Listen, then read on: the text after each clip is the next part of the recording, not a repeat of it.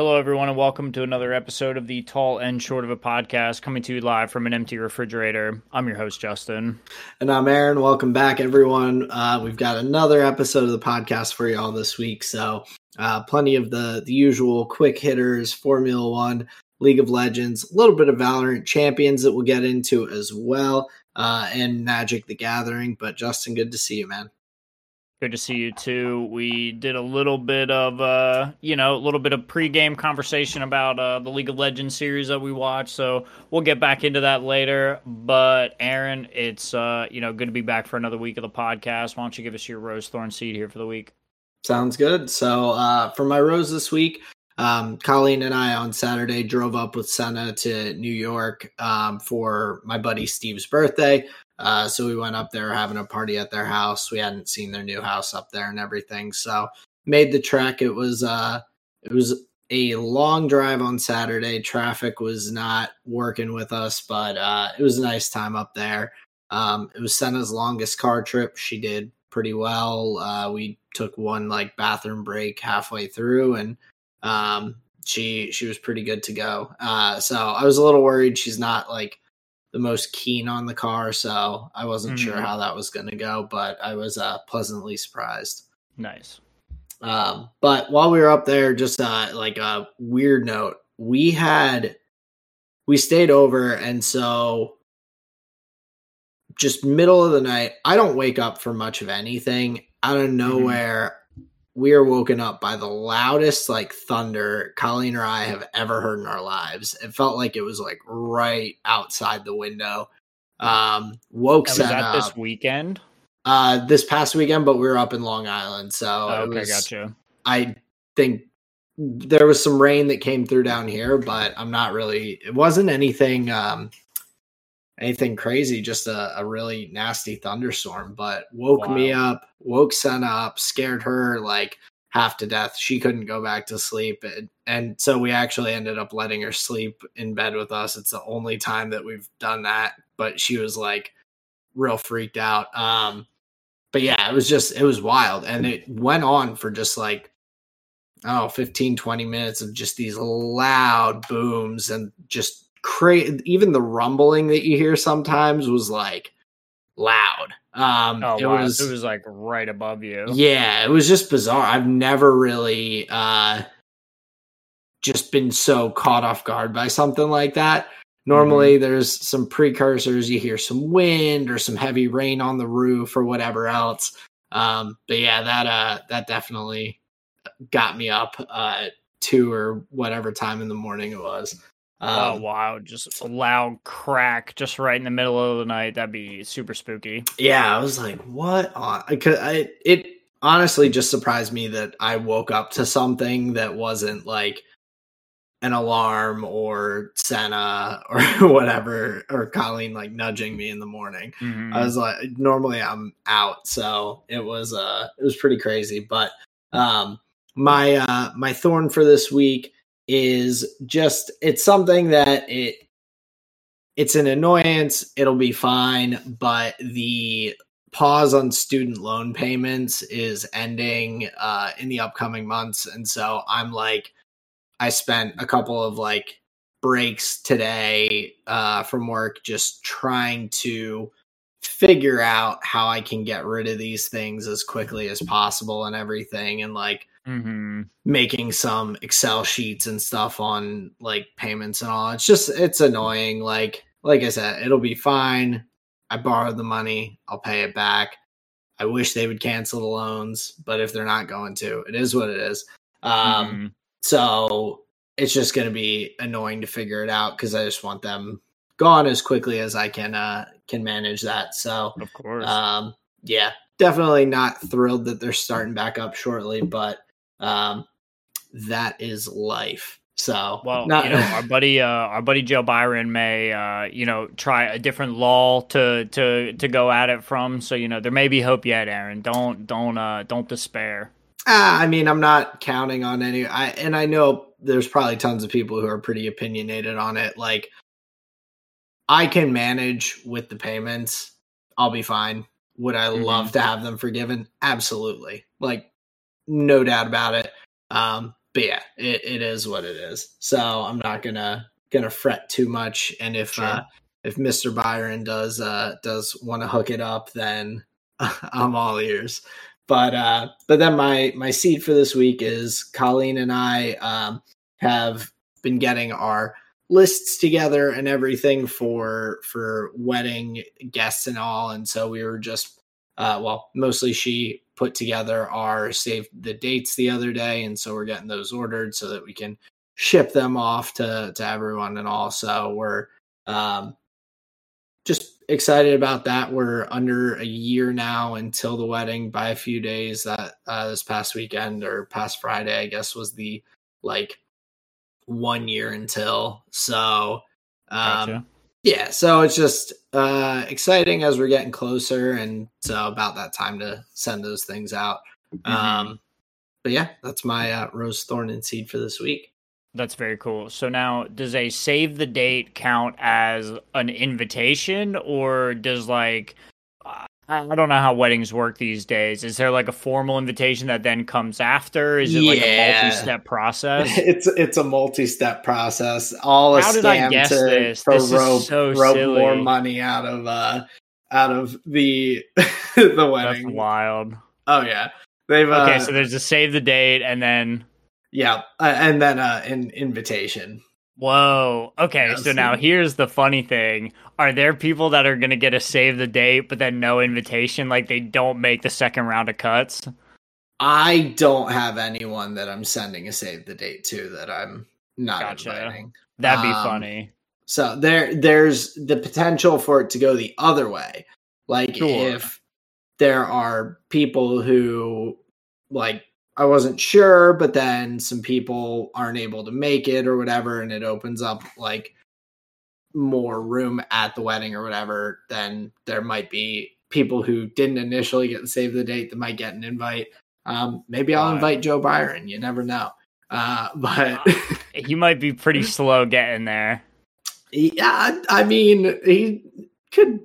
I think he could move if he wants. Sure. Uh, it's it's all about how many of the his blockers he has there in front of him. Right. So, um, but yeah. Anyway, um, that it is a a process for just even inviting people to the wedding. Um, Wild. yeah any I, I will say it to anyone but like weddings are a commercial scam to some extent i think it's great and like i i let in it's going to be a blast. I like us having a nice wedding and doing doing the stuff that we want to for it and all but just by adding the word wedding to anything streamers bags like just anything you can think of if you put wedding in front of it it like triples the price. Like Mhm.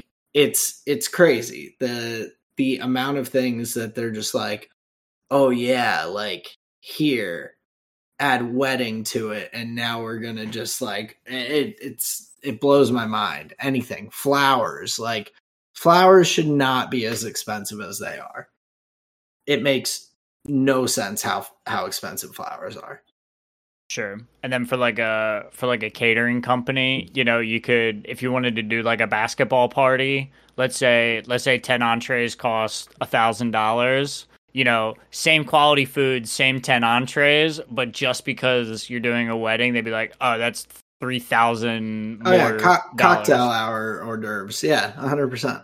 It's Wild. It's crazy. Um, but yeah, I'm I'm am looking forward to it. It was fun. Um, seeing like the different pictures that Colleen put together to go on the save the date and all, and uh, tell her which ones I was like, nope, I look weird in that. Uh, which was a lot. So we I was uh, gonna say we narrowed it. Weird, a lot of them. yeah so uh it took a little while to to narrow down but um but yeah good things exciting things uh but yeah that's my rose thorn and seed Well, damn, that's um, you, we learn something new every day, don't we? That's great. i mean you knew Um, it in your heart clearly because you you called it out Yeah, Yeah, and it it makes me sad that I that I was able to predict this. But you you learn uh yeah, you live and you learn, you learn something new every day. So you're just you're just growing in your wedding knowledge. and you know we're just here for the party anyway so who am i to judge um but aaron my rose here for the week so we had a little bit of a well we had an old um what'd you call it like an old toy chest uh as our um sheet storage down at the office Hmm. and pretty old um so like the top lifting mechanic like wasn't working that well and like the wood was kind of splitting but it was like you know it still kind of worked so and what was this used it- holding? Uh sheets for our massage Oh, table oh, sheets. I thought you said Mhm. seats at first, and I was like, that doesn't car make sense. seats yep full of car I was seats thinking like folding chairs or something, Sure. but either, either way, uh, didn't make sense still.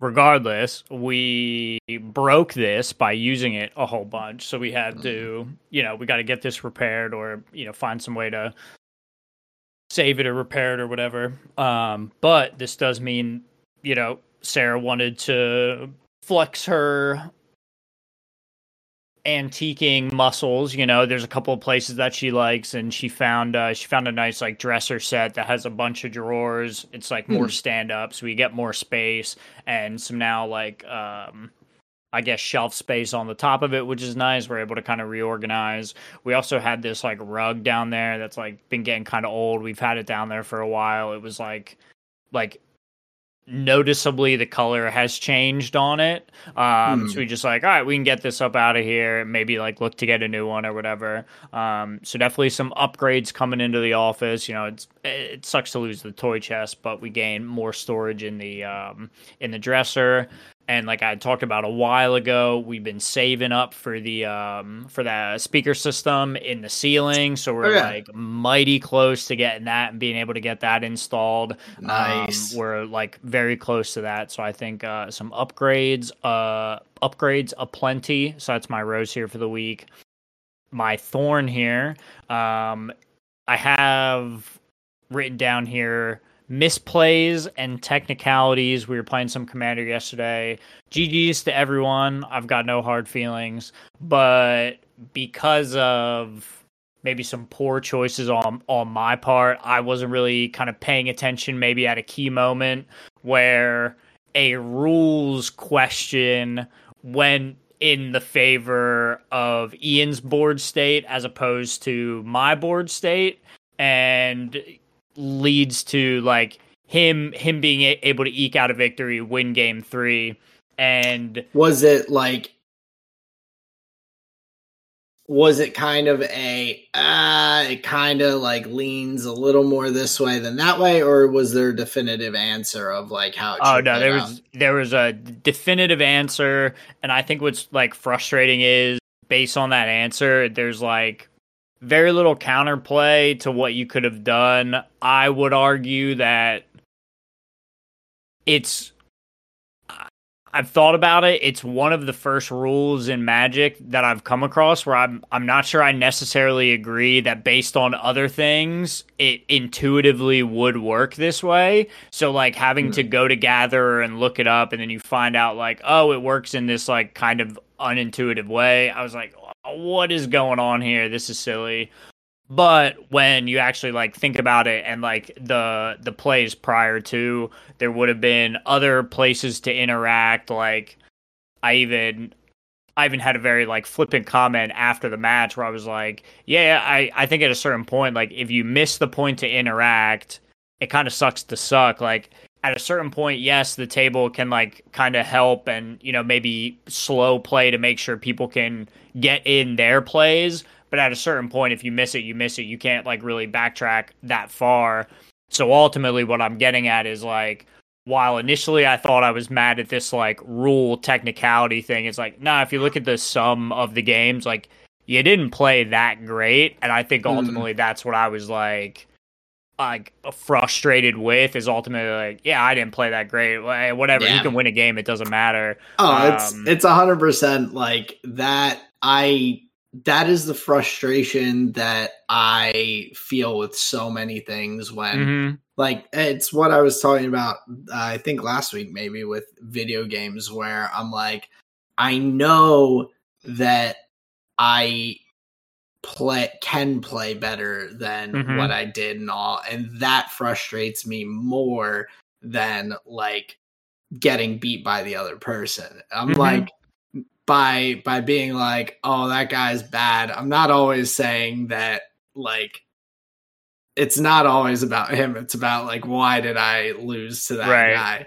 Um, Right. Not saying that Ian's bad at Magic either. If uh, not transitive propertying it, but uh, um, but just to to say like that is where I, I can feel your frustration with that because you look Oh, back for and sure. you're just like, yeah, like I I shouldn't have even been in this position, kind of thing. hmm Yeah. Yeah, yeah, yeah. You're in some ways like holding a mirror up where you actually think you're, you know, pointing out some, you know, uh, s- something wrong in the universe. Well, it's like, no, no, you uh, can just get good.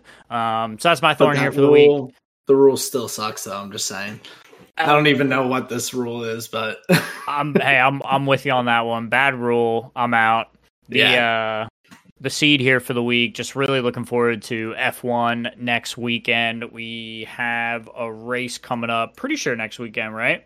uh, yes. So, yep. Nice. will be In the moment, I was like, did I just do my math wrong? No, no. I knew it was the last weekend in um August, but then when I pulled up the calendar, I was like, wait a second, is that yeah. So the uh not this weekend, but the following we will have the uh next race on the F1 calendar, which is Netherlands at Zandvoort. Hmm So even uh, even more reasons to be excited. What I thought may have actually been a mirage. Is it true? Do we actually? Yes, we do. It is not a mirage. That is, in fact, an oasis on the horizon. The oasis of Zandvoort for an F1 weekend coming up next weekend. Not this weekend, but next weekend. This week we've got for F1. We're going to talk a little bit about our predictions here for the kind of back half of the season. See if uh, we can come up with anything surprising that may happen. See if we can write the script in maybe any any interesting way. But I think before that, we've got some quick hitters that we want to go through. Absolutely. So I'll uh, I'll start it off pretty quick, but uh, Helio Castroneves uh, is going to be stepping away from IndyCar as a full time driver uh, this coming year in 2024.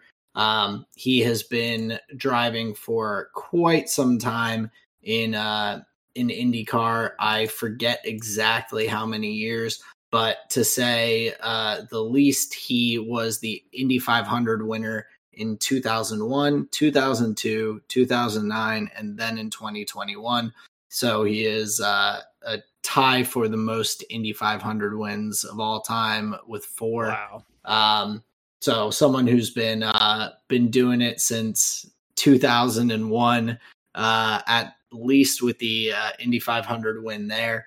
Um, he he's been doing it for 20 22 years or so which is extremely impressive to be competitive in a sport for that many years um, but uh, big congrats to him on a uh, a great career as a, a full-time driver and then uh, of course he'll still be able to continue being a like uh additional entry for teams at certain races. So he'll uh, he's going to be driving for Meyer Shank Racing at the uh, Indy 500 next year with a third entry for them. So there's uh, still opportunities for him to get out there and race.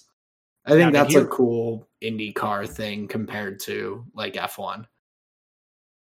Right, where you still have the opportunity to like like do uh do a s- like a like a like a guest spot where you know if you're out of F1 you're kind of out of F1 if you're but if you're a reserve driver you're a reserve driver you know if if if something happens you get in but you're not just like you're not just like a floater like an independent contractor Yeah, extra extra man on the grid. So a gun for hire yeah, exactly. So that's um, exciting was Helio Castroneves was he at the 2023 Indy 500 Uh he was, yeah. So he's he's raced in it, I believe every I, I would assume every year since he's been racing because he's been a full time racer, I believe the the whole time.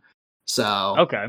um yeah, I believe he would uh would have raced in it, but he's been racing for if uh if this loads, I can tell you how long.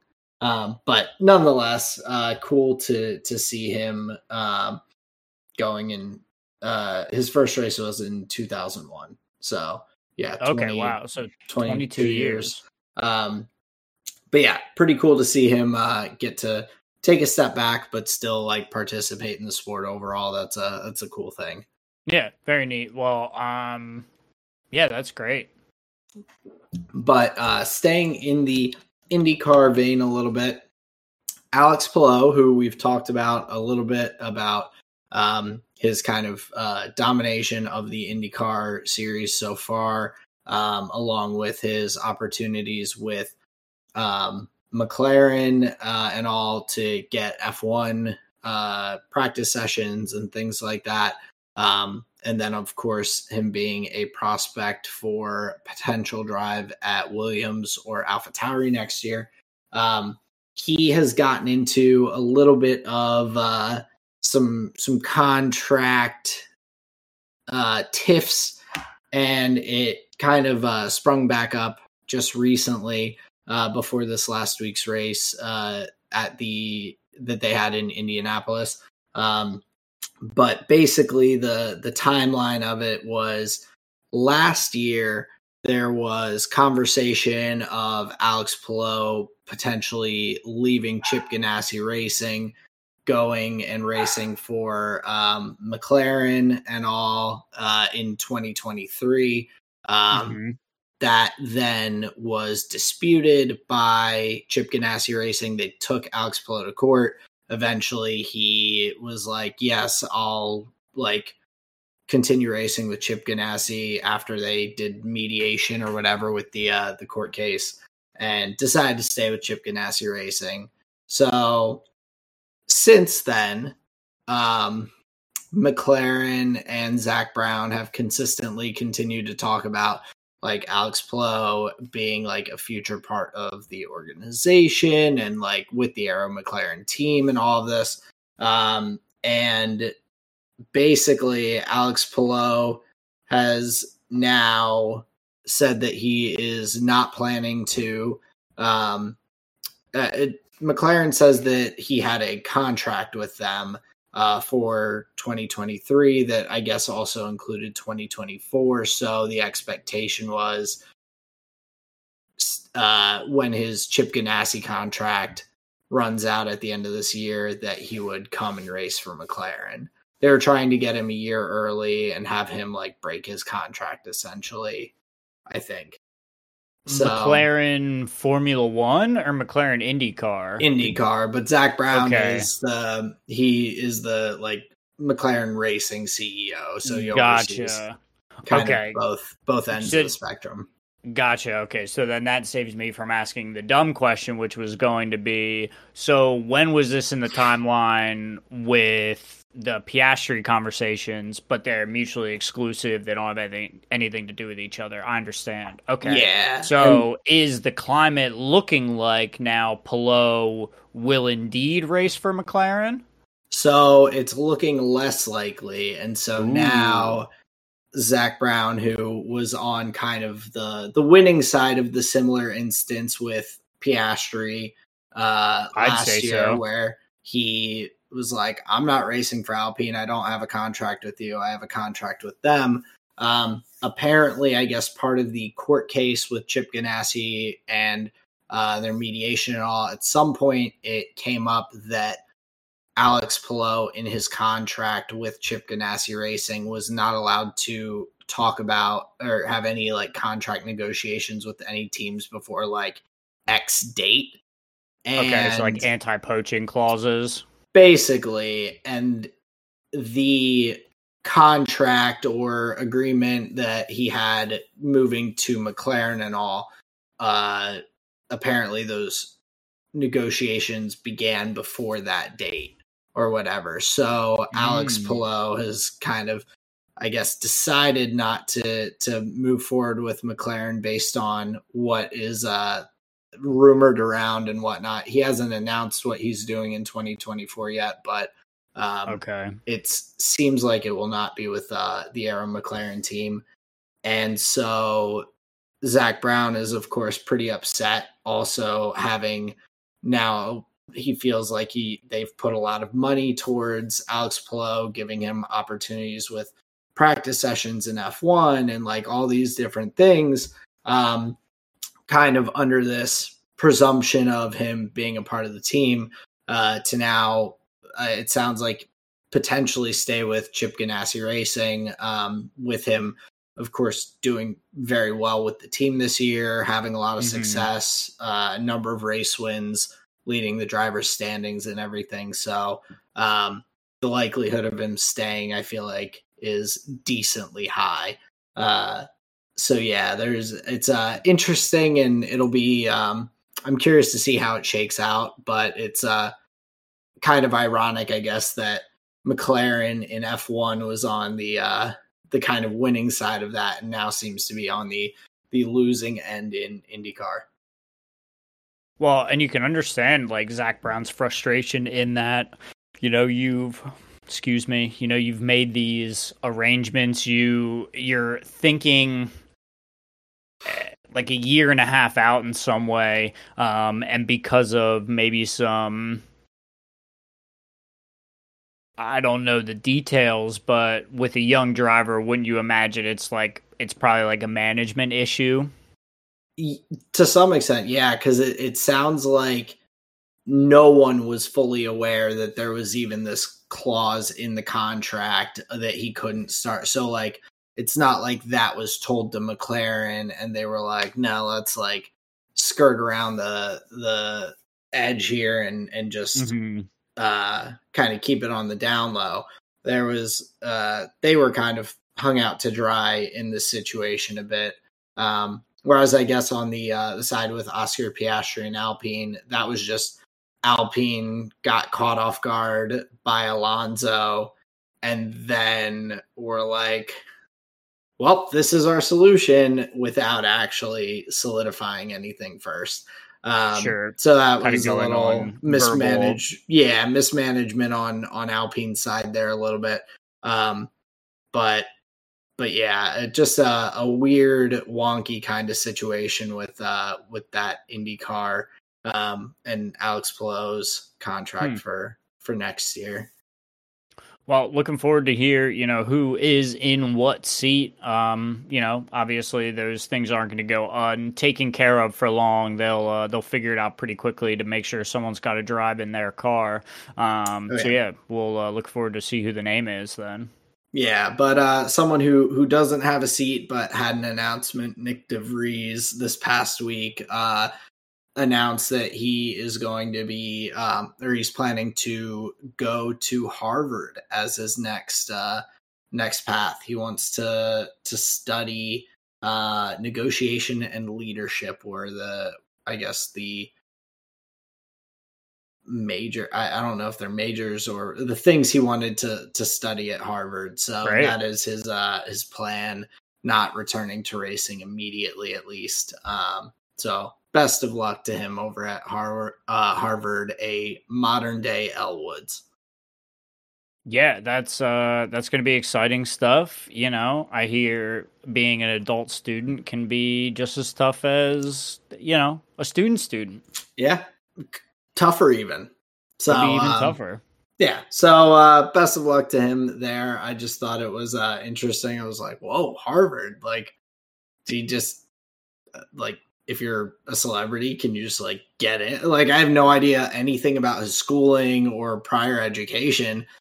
Just to be like, yeah, I've been racing my whole life and just racing only, and then be like, yeah, I'm just gonna go to Harvard. I was like, oh, okay, that's cool. Hmm. Yeah, I'd be surprised what his formal education is, but based on like how he talks in interviews and the like, he seems like a pretty educated guy. I don't know. He's like, yeah. oh, he, he he definitely does. But I mean, Harvard is not just like uh, yeah, I'm just gonna like not anyone can just be like, yeah, I'm just gonna go to Harvard. Um, I mean, it's it's a pretty solid extracurricular, you know, Formula yeah. One, and he probably aced his SATs. He probably knocked it out of the park. Must have something.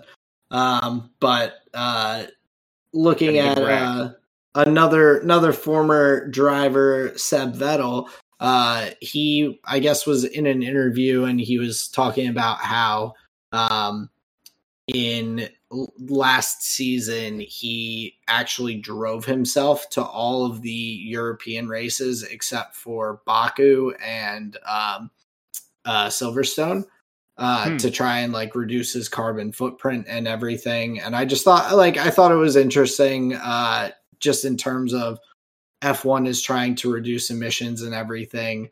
They're talking about like all of these ways to do it and whatnot.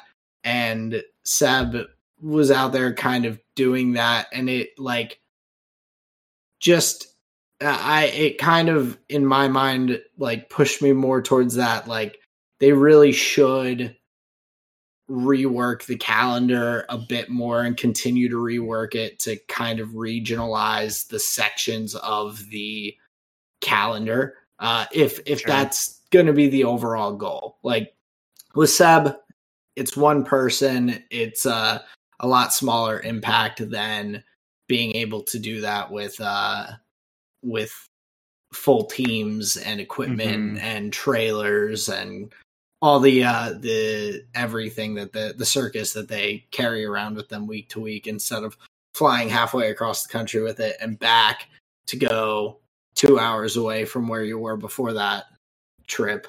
Like well and then here's here's an interesting angle from the spectator point of view.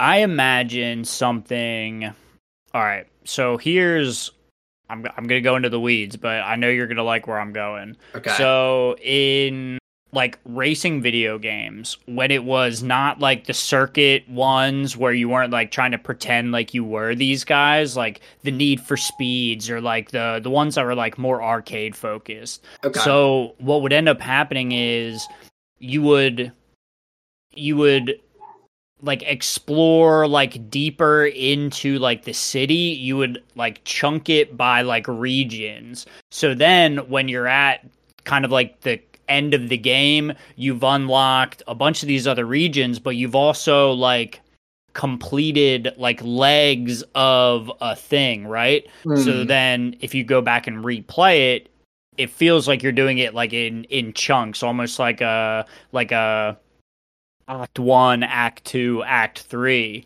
Yeah. You could, you know, if if you want to use like the the movie analogy. So I think from that perspective, if they were able to work the calendar where you really do where you are racing very, very regionally for long periods of time, then it does begin to feel like, and you can start telling storylines in this same way of like the act one, the act two, and the act three. Yeah because now like tracks already have um like mythos and legend and a little bit of um like more than real type feelings about them because of how many times you race and just like how, how much history is there. So imagine the kind of storytelling elements that get to be woven in in that like three act sequence where now I believe it would help fans understand a narrative about the overarching calendar better than how where you're alluding to like the back and forth across the country. As far as like a narrative a a a competitive narrative that's really tough to follow. So i think it would be very interesting if they could kind of tighten yeah. everything up, you, oh, you could you access like, this. Yeah, you could have like the you could call it like the Pacific uh, section of the calendar that has Australia and like um Australia, Japan, China, Singapore, mm-hmm. all these all these races at a similar time.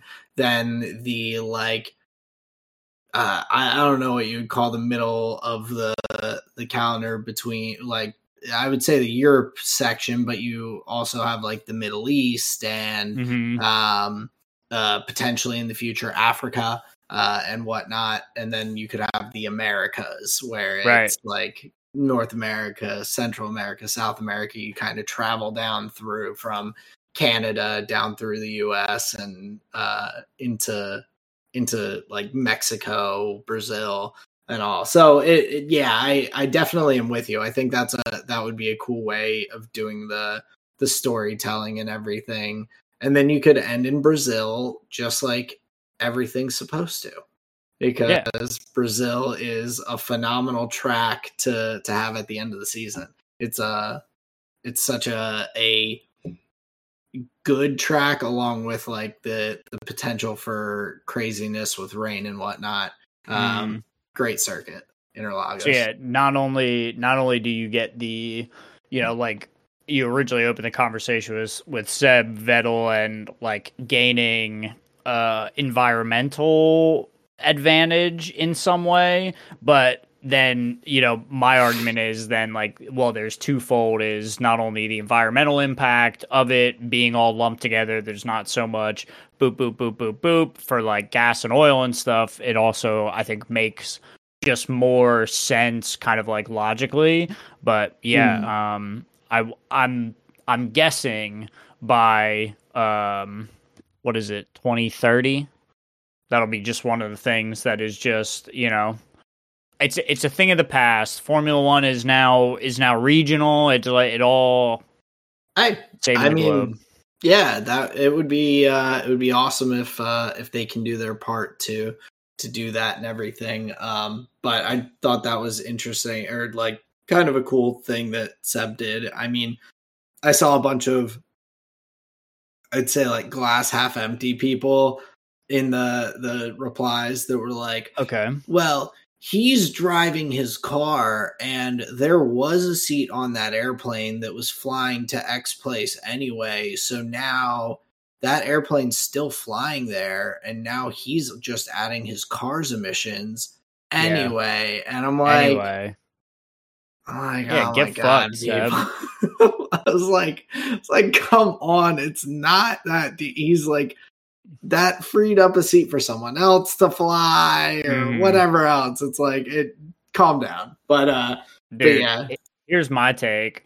Why can't we just race guilt free? Who cares?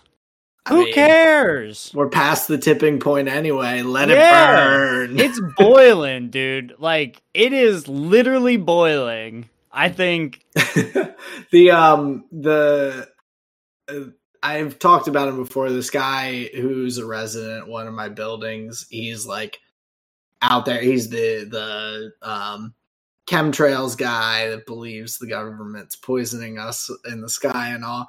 But he, Yikes. I, I've determined that he is just Kramer from Seinfeld. Like he even has adopted and like knowingly adopted Kramer. Like I think he likes Kramer. Like Seinfeld, like Kramer is his favorite character. sure. So he Does he does- do the like like all the like zany bopping around. Some a little bit, not too much, but he'll like whenever I get stuck in a conversation with him, uh, and I say stuck because all I'll have to be doing is walking semi near him, and he'll like try like grab me for something. But he'll yeah. at the end of the conversations he'll go giddy up and like walk away. That's how he like ends conversations. And Oh yeah. uh, but he always says, "Let it burn." Like, Gotcha. so uh, yeah, just let it burn. The Earth's it's done. Let's just race guilt free. Who Yeah. cares? Yeah. Just a little gas. It's just a little gas, it's just a little rubber. You know. Yeah.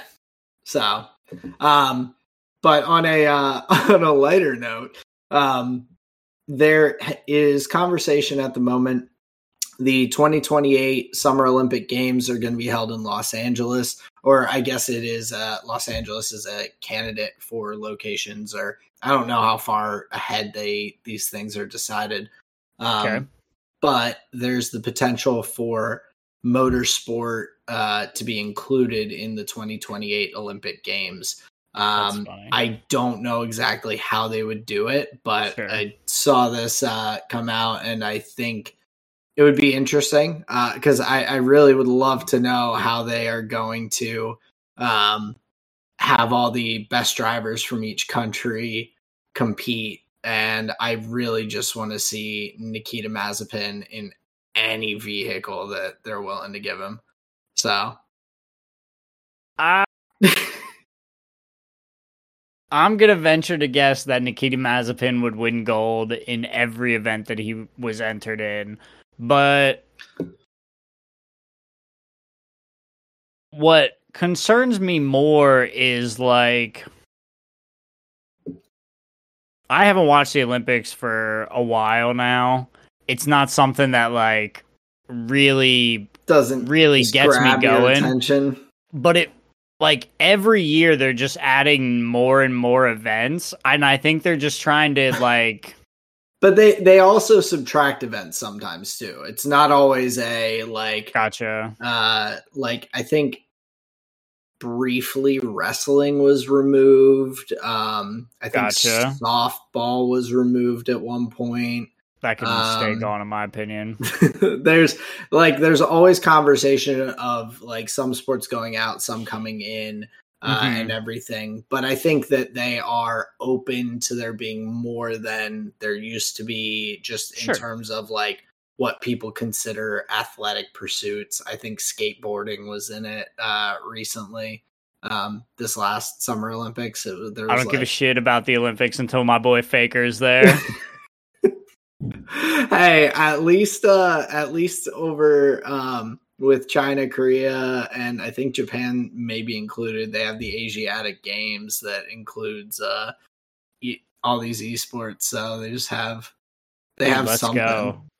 That's exciting. Yeah, and yeah. and the World Olympics just needs to get on board and realize that they are esports. the pinnacle. I mean, do they want to just throw a sport in that there's a guarantee? Well, I guess it's not a guarantee what country would win. I was gonna say Korea, but then China is uh Yeah, I think China has just as many many titles as Korea at this point. They may have more. Yeah, it might uh might just not have um enough teams from different countries. I don't okay, know. You're if, thinking um, about like real limitations here. Oh yeah, like I don't okay. know if um if a matchup between um, South Korea and Zimbabwe is going to be much to uh, to really keep an eye on. I mean, what do you mean? That'd be like DRX versus Team Liquid. Yeah, not much to keep an eye on. right. so, uh, but yeah, when Faker's in the Olympics, Justin's back in. Motorsport won't even draw his attention. Um, but looking at F1 a little bit, uh, Red Bull um, Helmut Marko was talking about their engine progress for 2026. We had talked about this thought that Renault um, was kind of behind, and Helmut Marko comes out and says, No, Renault is behind, but also Audi and Ferrari are miles behind us as well and Mercedes is like up there with us. So, um, any conversation, I guess, about uh, Red Bull um, not being up there and prepared for that 2026 powertrain, um, they are they are vehemently shutting down. Similar to when Carlos Sainz was like, "No, no, no, I am only committed to Ferrari. Ferrari is number option one, two, and three definitely haven't talked to anyone from Audi. No, no, sir. Uh, so who knows what the uh, the actual um, like results are with the Red Bull powertrain right now. I feel like Helmut Marko um, talks a lot and then uh, is not always being being the most straightforward with his uh, mm-hmm. with his mm-hmm. answers. I mean, yes, Nyck de Vries has until until the summer break, and he's gone. So um, I think, Helmut Marko feels like just an inflammatory like Twitter account where Red does. Bull just uses to like just say like hot takes and nobody's gonna like give this old guy flack. So it's it's basically like a bulletproof vest that Red Bull can hide behind. Well, well, the thing is, they they everyone will give him flack, but because he does it so much, it's kind of like when when Trump was the president. It was Ooh. like it was like you get so used to just all the crazy things that he's saying or that are happening and everything going on that you're just like it becomes mundane. So people are like, "Oh, that's just Helmut Marko doing his thing." Like, "Ah, oh, that zany guy." Um, I'm just so curious like I would love to hear from the inside, like the decisions and directions that he points the team and the things that he does to like progress their success. Like like I'm I'm not saying I'm I know that those things are there. Like they have to be. He wouldn't be in this position if he was like doing nothing beneficial for the team. But oh, like dude. the only things that I ever see are like you said, just him being like an inflammatory Twitter account where it's like every like interview quote I see is him just trashing someone else or like including just like trolling the journalist including his own drivers he's like talked so much trash on Checo this year about oh, how man. like and things that I've seen. Um, it, like I, I very rarely. The only like thing that I can distinctly think of that has been like a Helmut Marko, like this is how he's shown his success or whatever, is the fact that he offered Max the the Toro Rosso seat and kind of sniped him away from Mercedes. Uh, into yeah, the Red Bull program. And that was years ago. Yeah, like that's the only story that I've heard of a definitive thing that he took action on to and like I said, I'm sure there's like tons of things that he's a part of behind the scenes or conversations about sure. like directions of the team and decisions. But I would love to know what they are because all I hear is like what I'm imagining is like him, Christian Horner, the the Red Bull like board or, or executives or whatever sitting there around the table and they're like, ah, yes, yes, our um our engine, we've we've got good results for 2026 so far. From all reports, it sounds like we're we're even with Mercedes and that uh, Audi and Renault and uh, and Ferrari have kind of fallen back from us. Like it looks like we've got a I don't know 15 horsepower advantage. And Helmut Marko walks out of the board meeting and like bumps into journalists outside the the Red Bull factory, and they're like, "Oh, Helmut, what's going on?" And he's like, "We're miles ahead of Renault and, and Audi and, and Ferrari." It's just like all the other things that like were discussed and like the conversations about everything. Oh, our our uh, electric, our battery is like really just holding charge well. The the transfer of that into the power systems, like everything seems good with the new components, yada yada yada. And he's just like, we are way better than everyone else. Yes. Meanwhile, contributing not much. That's just the the like the outer uh, or outside perspective that I have of him, and so it's just very entertaining thing for me to kind of wonder what goes on behind the scenes. Oh, dude, when you were asking like what like what do you do here? Like what does he do? I was just getting big office space vibes of the oh, yeah. conversation with the Bobs, and he's like, No, no, I bring the specs from the customer to the engineers. They're like, Why do we need you? They're like, What do you do here? God damn, dude, that is so funny. But yeah, I imagine Helmut Marco is effectively just their social media manager. I, basically, Just give us the hottest takes possible. Or it's just the social media manager just asking him all these questions to just di- send to the nearest news source, uh, just to, to get people riled up. But um, uh, looking at some uh, F1 contract things, it is rumored uh, that Lewis has re signed with Mercedes. Shocker. Um, but an interesting no thing that came out with this was apparently uh, Ferrari, the company's president, reached out to Lewis directly um, as an attempt to uh, to woo him to bring him over to uh, Ferrari, and it sounds like uh, I, I mean Ferrari won him. He's not even that good. I mean uh, that's kind of a, a pretty cool move from Ferrari's side. It's not just like Fred Vasseur being like, "Oh yeah, Lewis, like." like you're having a great year like love to talk to you about he's like ferrari's president is like i'm picking up the phone on this one like that's a that's a pretty cool thing for lewis to be able to be like yeah like they don't even try to come at me with like any of the the like preliminary people. We're going straight to the top if people want to want to come to me about a contract. Maybe it's just straight up silly to him. Maybe he doesn't even care. He's like, why do they think they can take me away? My loyalty is is steadfast.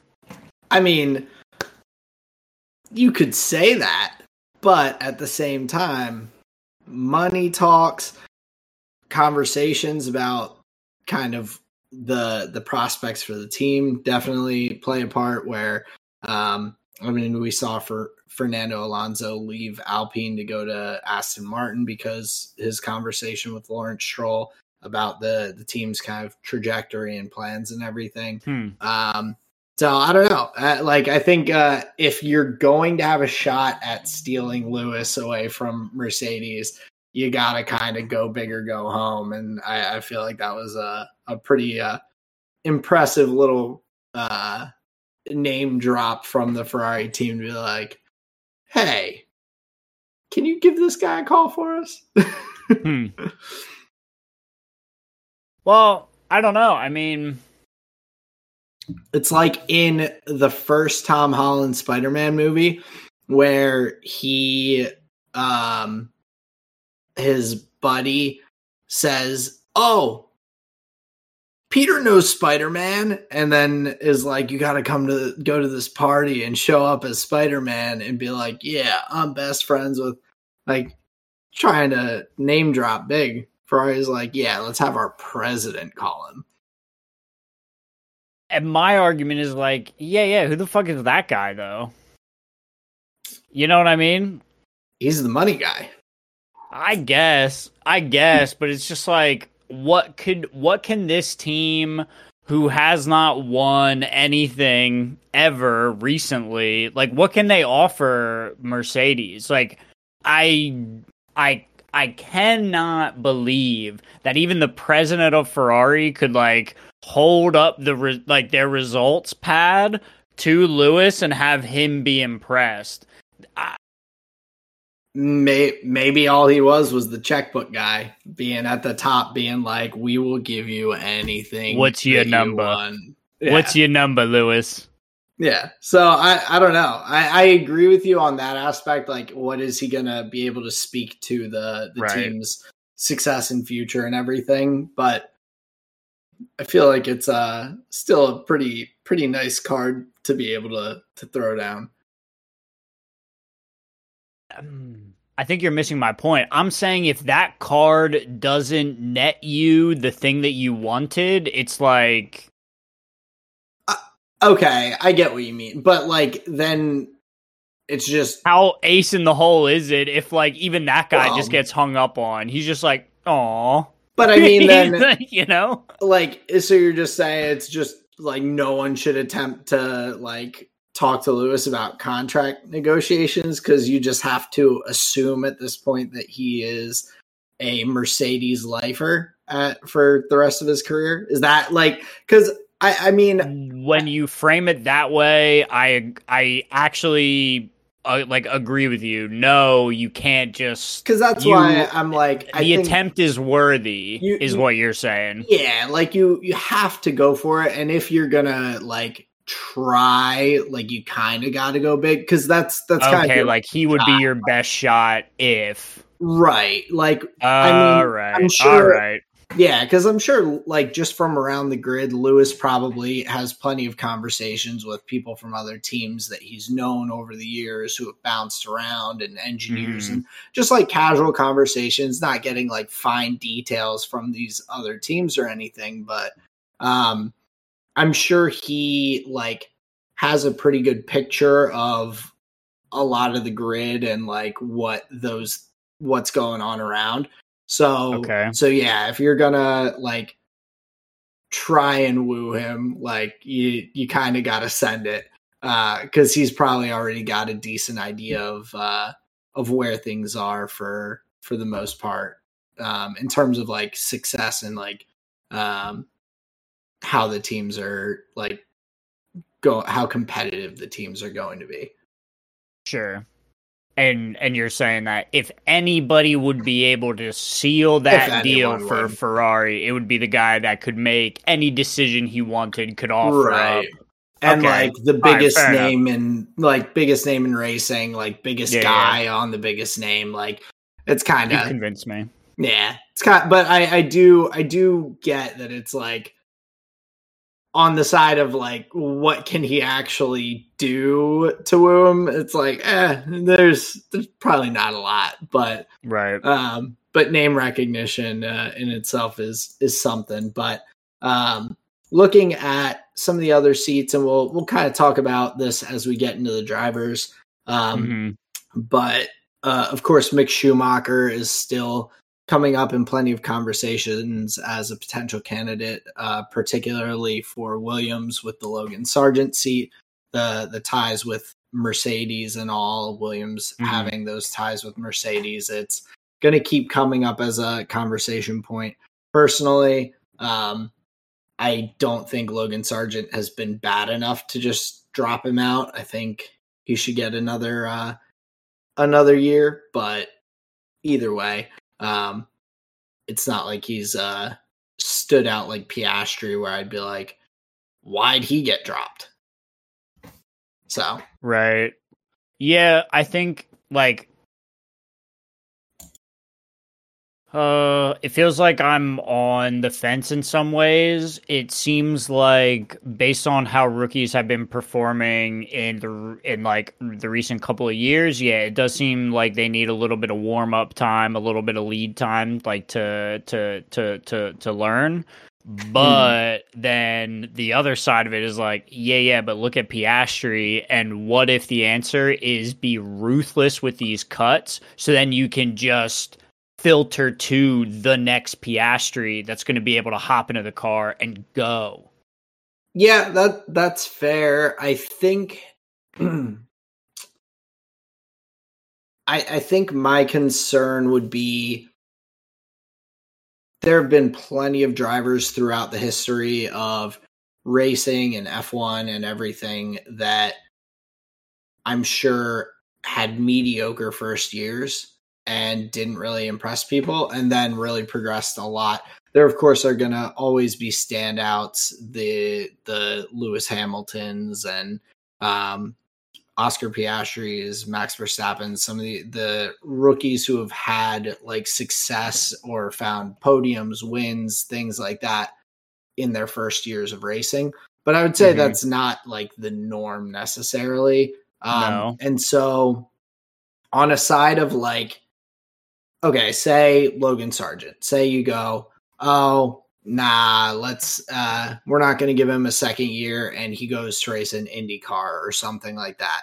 And all of a sudden starts having a lot of success. He's like driving really well, doing a doing a nice job, climbing up the standings over there. Like it's not just a flip of a switch and like, oh yeah, let's get him back into F1 kind of thing. Like there are now all sorts of like hoops and things to jump through. I feel like that kind of should play a part or maybe does play a part in team's thought process as well. It's like, well, if we let this guy go who wasn't really bad, but wasn't really like a star, who's going to say, like, you kind of could get into a cycle of up, oh, try this guy for a year, up, didn't wow us, boom, gone. Try another guy, and you get into this like cycle of just right unimpressive. Where you're not being patient enough. Yeah, and so like I think from his side, like he hasn't early races, he was struggling for sure. Like looking, he, I mean, back of the grid consistently. Um, since Williams has brought some upgrades and all, he's been like solid. Like he's not too far off Albon. He's almost had points a couple of times. Looking like he's uh he's able to handle the car a bit better. And so maybe that progress could continue and and all and move in the right direction without um if or if you hang on to him a little longer. Um but at the same time, if Williams really feels like someone is head and shoulders above. I just don't know if Mick Schumacher is. I don't think Mick was a bad driver by any means. I could see him driving in F1 again, but I don't know if he's this like standout that I'd be like, yeah, Logan Sargeant is like just way behind Mick Schumacher. So let's bring him back in. If you get the opportunity at Alex Palou, if that could happen for him to come into Williams, that's another story. Right. So where you've got like a leader of another championship like competitive yeah. series coming in.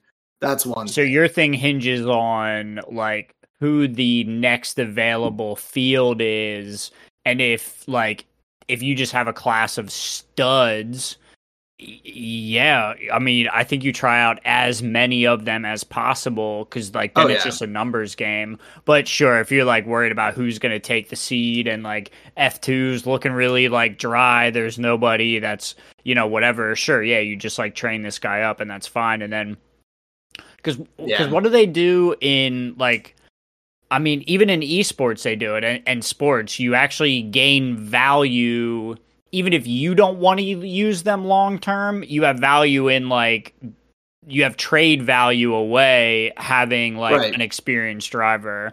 Um, oh, yeah. Um, so you, like you can build a little equity that way. Um, so yeah, these these things I understand, which is why I say like yeah, I'm kind of on the fence on it because something you said really sticks out. I don't think he's been bad enough as like a de Vries c- compared to Tsunoda. Um, so yeah. yeah, we'll we'll see how it goes, but I guess my expectation there wa- would be like, yeah, he probably sees the end of the year, but I would not be surprised if uh, not back for 2024. Yeah, I mean, if uh, if the opportunity to really get a, a driver that is they really believe is solidly and consistently better than him, oh yeah, absolutely, like go for it. Um, you're kind of trying to work your way up the grid as Williams and all. And if you can get another solid driver next to Alex Albon as the team's continuing to improve and all, it just builds uh, on that a bit more. But um, Andretti is looking for a drive too, so like you may have upgrades coming your way. Well, he's the um he's that extra entry that we just need in F1. Um to to shake things up a little bit, keep sure. people on their toes. Sure, just pull out that safety car right when it matters. Or just like, and Latifi's just ignoring blue flags. ooh, ooh, isn't it so hard to get behind me or in front of me? Ooh. Look at me in this in this uh this back marker. Oh, I'm gonna take the racing line. uh, but to to look at the um, the expectations for for the second half of the season here Let's in F one. Um, just uh, I guess the the easiest place to start would be uh, just from ten uh, and work our way up. So with Alpha Tauri, uh, we've got Daniel Ricciardo and Yuki Tsunoda. So Um, why don't you uh, hit us with your expectations for for the team? Or did you lay it out by team, or did you lay it out by driver, or? Um, I kind of did. So, like for each team, I kind of have like a driver ex like expectation, and kind of like a team expectation almost. So, like for Alpha Yeah. I say I honestly, I think going into the second half of the year, and I know you disagree with me on this, but I think they shoot themselves in the foot with their signing of Daniel Ricciardo. It is so high profile of a like signing. All eyes are going to be on Daniel Ricciardo every weekend, and that car is going to give him dog shit. So Oh, yeah. I'm so concerned that like the amount of undue negative pressure is going to mount here in the second half of the year for Alpha Tauri and Mhm. whatever they're going to do with it most likely the team just like ignores this kind of stuff and they don't care they have their own goals internally and whatever but just from the outside it feels like yes they are a team that's looking ahead to you know 2024 and i think on a fresh start the daniel ricciardo yuki tsunoda lineup looks so good so promising let's go start of the year i'm excited but dude daniel ricciardo is just cleaning up some other some other people's mess and trying to like fit in so I really, really do not envy his position, and I'm just curious about this move. Um, and and Hmm. does it affect their progress at all? Does it not hinder them, and they're able to make good progress with Daniel Ricciardo and it ends up being like a good thing? Like that's that's actually what I hope for. Um, just something about it feels hinky to me. Okay, I I can uh I can get on board with that a bit. I think my um my perspective with it a little bit and so like my kind of expectations I I would love to see um Yuki and Daniel both just get back into the points for a couple of races. Just one or two Okay. points. I'm not even necessarily looking for them to compete to get out of 10th in the constructors. They're uh, they have three points through the first half. They're six points back from Alfa Romeo. Based on results, don't know if it's going to happen, but I would love to to see them. That, that's kind of my hope for them. Um, Mhm. I think that it has uh, that the move with Daniel Ricciardo though has uh, kind of the balance to it a little bit. So I'll, I'll say with AlphaTauri, I, I agree to uh, with you a lot. Where this does bring a lot of eyes on them, and the conversation week in and week out, if they don't start to progress, is going to be man, Daniel Ricciardo back, but he just can't do anything with that tractor of a car, and it's just like gonna be just AlphaTauri is just gonna get blasted as a as a team. Um, but I think on on Danny's side, the getting I think he l- probably recognized during his time outside of F1 that especially with this coming year having a lot of drivers already being signed and things like that going on that his opportunity to get a racing seat back in F1 was gonna be a small small opportunity potentially Yeah.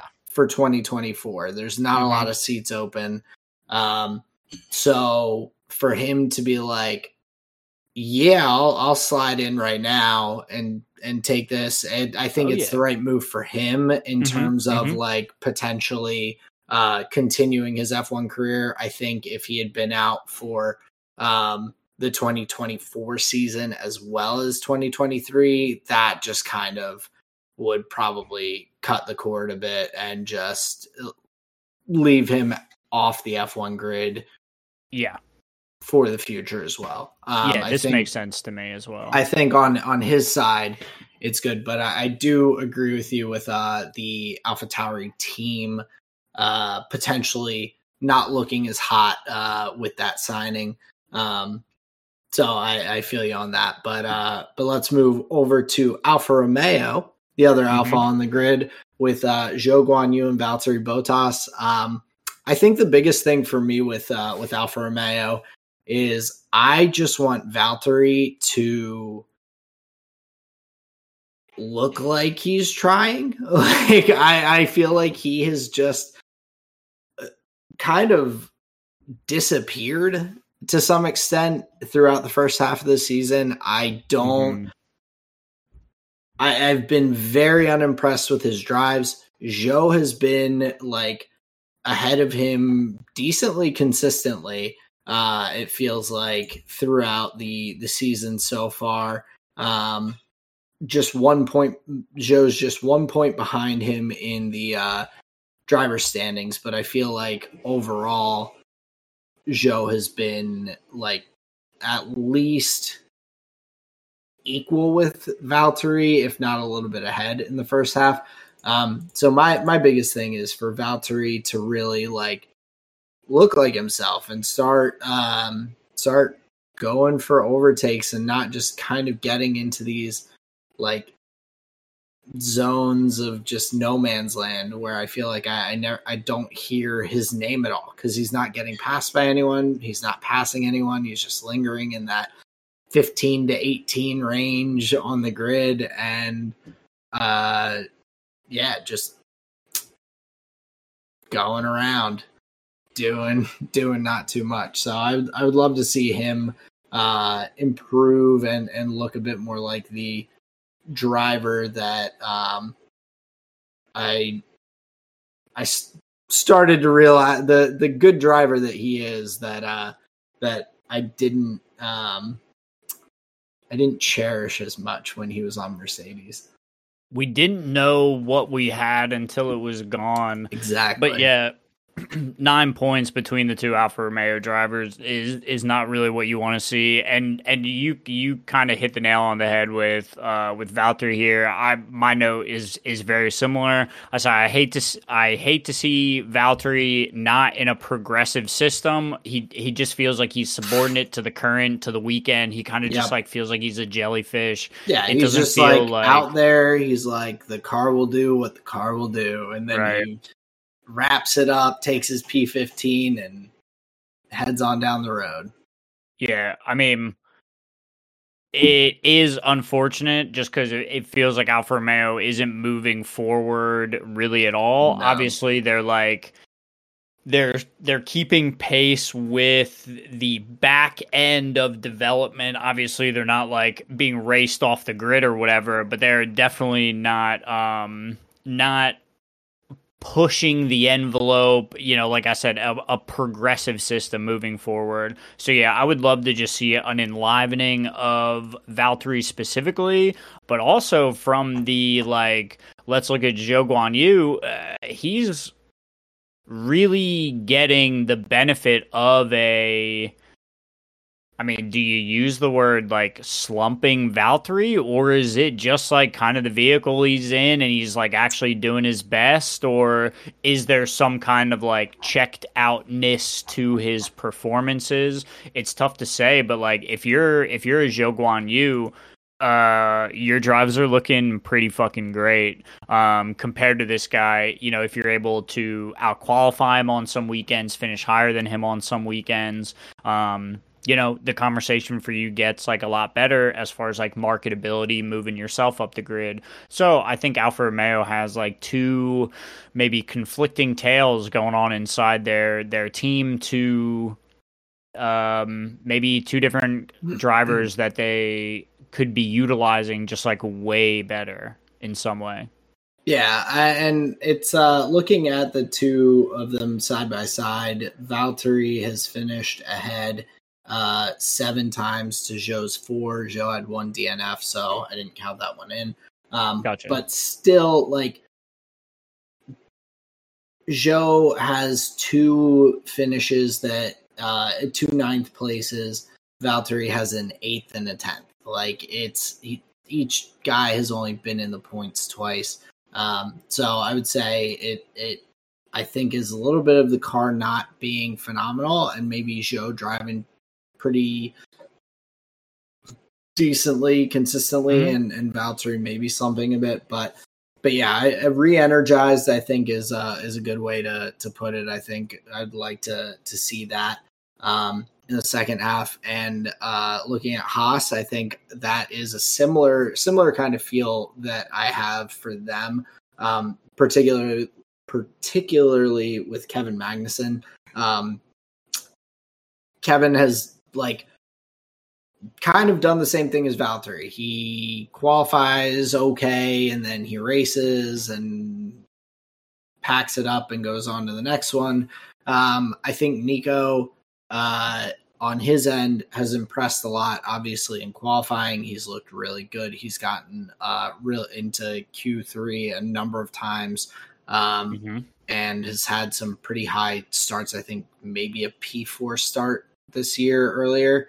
Um, he, it might have been a sprint race. I mm-hmm. I think that he had that, but um, I think from from so from him, I I I'm pretty content with how Nico's done the first half of the season. I think he's had a solid drive. He's put his car in qualifying like good qualifying position.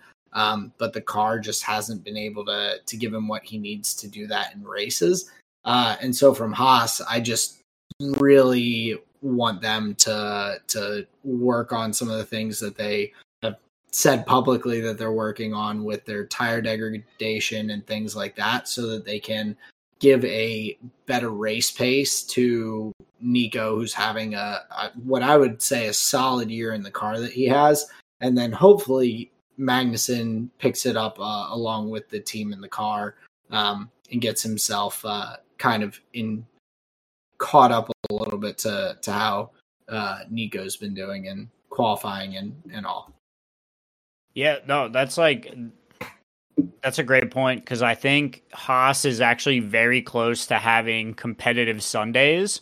Um, I think it was in Belgium you heard Gunther Steiner talking about the um, uh, breakthroughs in development where they kind of cracked the overheating issue and the degradation issue for the tires, um, where they're now like being able to work on that issue. So as far as like expectations going into the second half, like I'm actually thinking these issues may be um, remedied or like on the way to improving. So I actually think that Hulkenberg, like if you look at it this way, is going to be ahead of Magnussen. Where if like a bunch of performance is about to open up, um, then yeah, we're gonna see likely even more of a um, uh, like a, a, a gap between the two. Um, so yeah, yeah, if those if those de- like developmental changes come, which I I believe that we will see um, a different Haas mm-hmm. in the Netherlands. I I hope it'll be that stark. Um, yeah, I think Magnussen is going to be looking pretty far behind Hulkenberg in that scenario. Yeah, so he definitely will um, will have to make up that gap. Uh, either way, I think um, his qualifying needs to improve because Nico is clearly set showing that that car consistently in that one lap pace is there. Um, so he's he's definitely got to pick up off uh, off that a bit. Um, looking over at Williams, what are your your thoughts and feelings on on the Williams boys for the second half? Well, Albon continues to be like one of the most interesting drivers on a weekend. I think he's like continually is putting up these performances where people are like, "Huh, Alex Albon, he's like pretty good at this, right?" Um, that just seems to be weirdly like every weekend we just like forget. Um, it, so it's starting to make me wonder if the car is actually as bad as like I imagine in my mind for him to be able to like, and not that Albon's not a good enough driver to sure. do that, but like the Williams is starting to be there consistently enough right. that it's right. like, ah, is it? it? And I think the the current P7 and the constructors kind of speaks to that a little bit. Big time. Um, even though they're pretty far off Alpine. But I'm like, I'm like, I don't know if it's as bad as as I'm have it in my mind from from the recency bias of recent years. I was I was going to say that, um, but yeah, then I think most of our conversation around Sargeant, you know, I think we kind of covered. Mm-hmm. Um, mm. You know, I expect him to stick around at least till the end of the year, but you know, past that, I'm I'm not sure I could speak to it. But yeah, I just expect to see Albon kind of impress. I don't see his, you know, to use this to use this very vague term. I don't think his form is um, gonna shift. So if the yeah. Williams improves, Albon will just be making the best of it.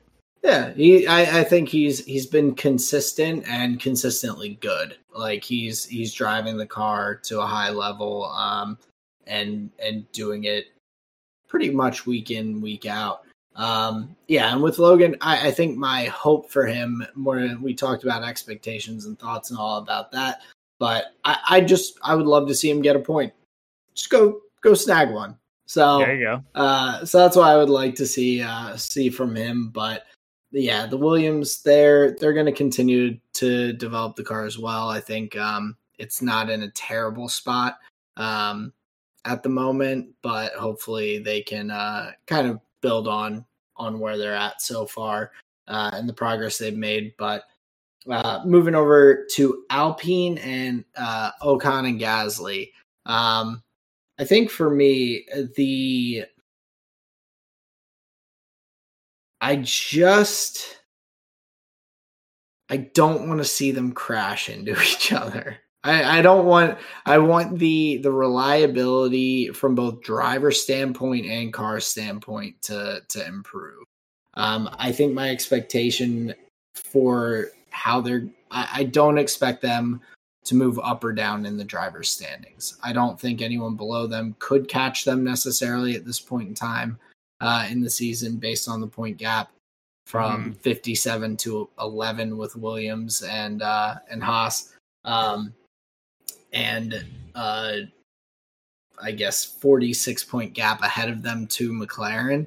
Um, but I I think they've shown a little bit of progress with the car. Um, and I yeah, that reliability, not having these hydraulic issues or teammates not seeing each other issues uh, mm. would would definitely just be good for them can, to continue to improve the car and try and get back to um, that more competitive midfield point uh, that I feel like they were at last year a bit more.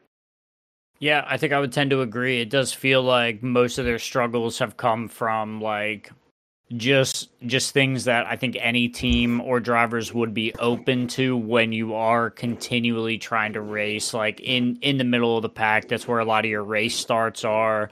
Um, so unfortunately, I think some of it is just up to where their car is on the grid. It's just like inherently more dangerous in that way. Like you're you're prone to more like errors in that way just because it's you don't have as much uh, free space you could say mm. um so some of that is you know um I don't want to say to be expected, but we'll say like kind of kind of priced in. But then that brings me to like my expectation, which is I eh, I want to see their like just fundamentals improve where mm. you want to see them like you're saying like not taking each other out of races because ultimately that contributes to um the amount of points possible being way less. They had two weekends in a row of a double DNF. Like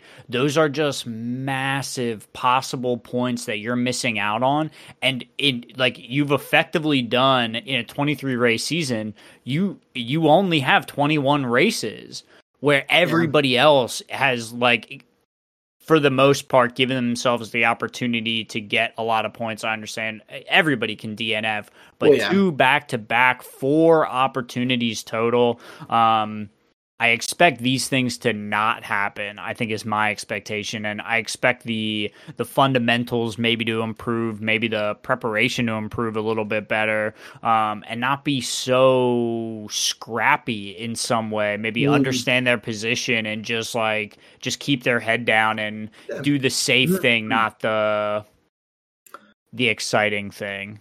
Yeah, and and like I said, they are in uh, kind of no man's land. Like I don't think they have uh, the potential to catch up to McLaren ahead, or mm-hmm. really to fall behind the teams behind. So like they shouldn't be having those kinds of issues, right? Because there there is to some extent the pressure is kind of gone. Like there's not pressure pressure really coming from either side because it is sort of in all expectations out of reach on both sides. So like that should alleviate that and let them just have uh, a bit more straightforward of a drive where they're like, mm. okay, I know what the car can do this week. I know where I should be, and like you said, not make the uh, um, kind of the more exciting or uh, do you say exciting move or? No no i said like they should make the the the safe choices yes, in those scenarios of, rather than like the exciting choice. yeah instead of the exciting choice. So uh so yeah i definitely agree with you there. Um i think my uh moving over to mclaren my expectations for them um may surprise you. I think that mclaren may be the only team on the grid who could potentially take a race win off Red Bull without some catastrophic something happening to uh to Max or Checo's car. Um, okay. I, I think that it would be track and weather specific potentially if if it were to happen. Um but I have not seen enough from the other teams around Red Bull uh, to think that they are going to make that leap to challenge them outright um, for race wins at all.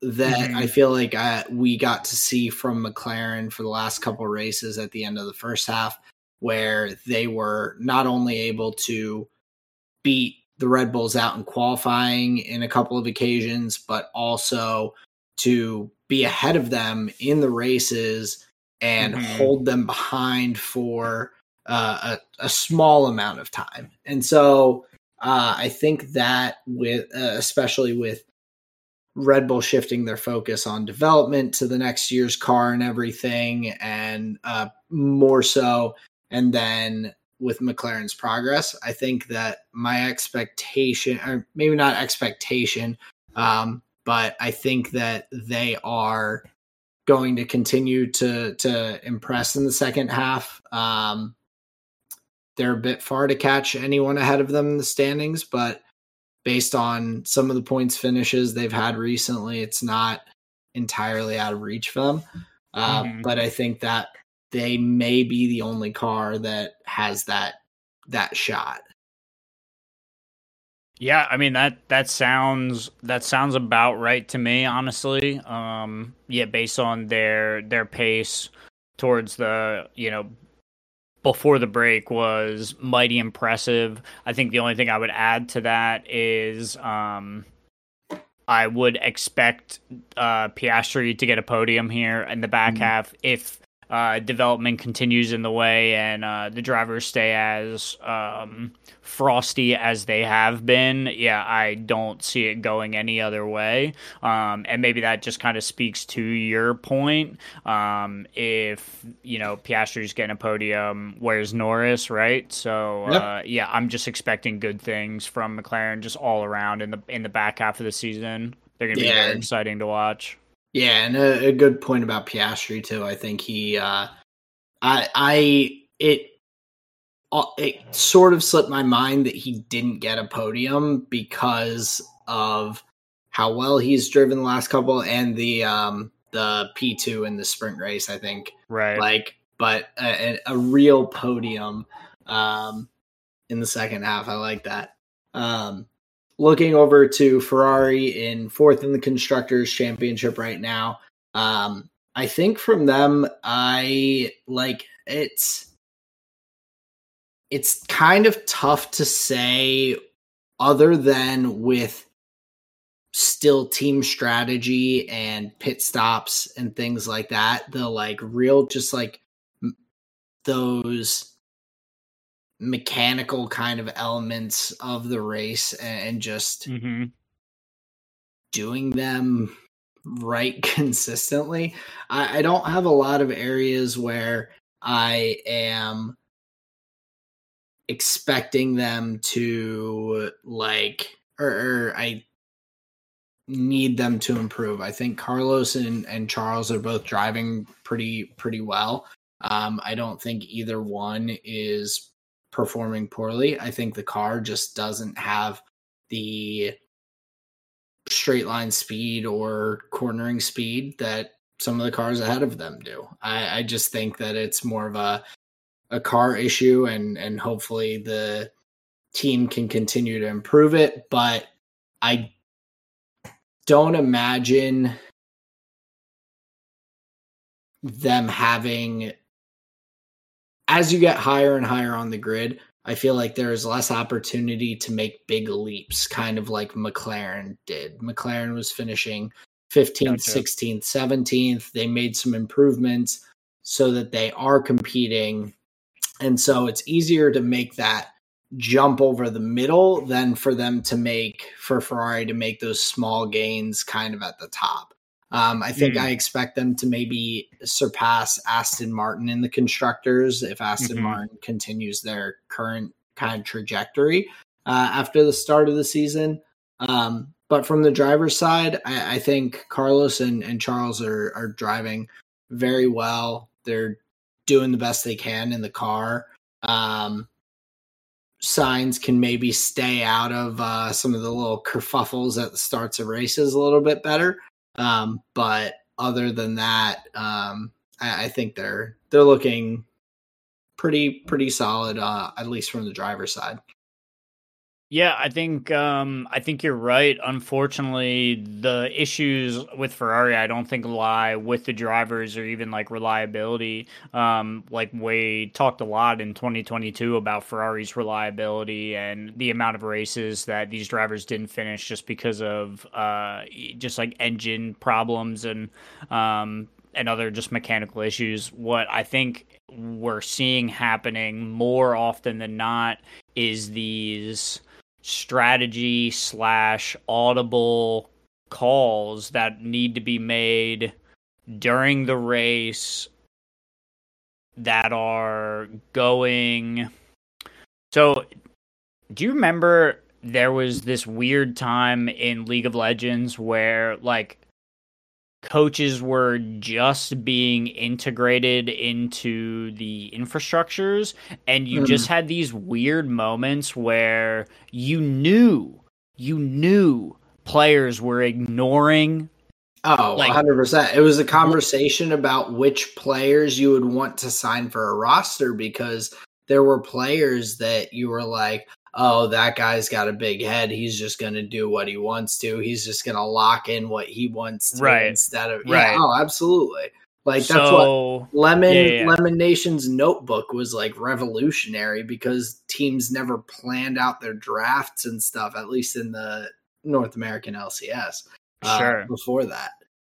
So and and and this is the kind of thing that I'm talking about where like you can go over a million and one times like what the activation is going to be, but something happens. Somebody decides that that was wrong and and so they pivot whether it's the mm. the pit wall or or Carlos or Leclerc whatever goes wrong what it hmm. feels like is a almost like a trust issue in some I, way. That's exactly what I was going to say. Yep. Lack of trust on both ends. Like the right. drivers don't trust the, the team to wall. make the right decisions, and the pit wall doesn't necessarily trust that they're making the right decisions. Right. Like, or that the driver will listen.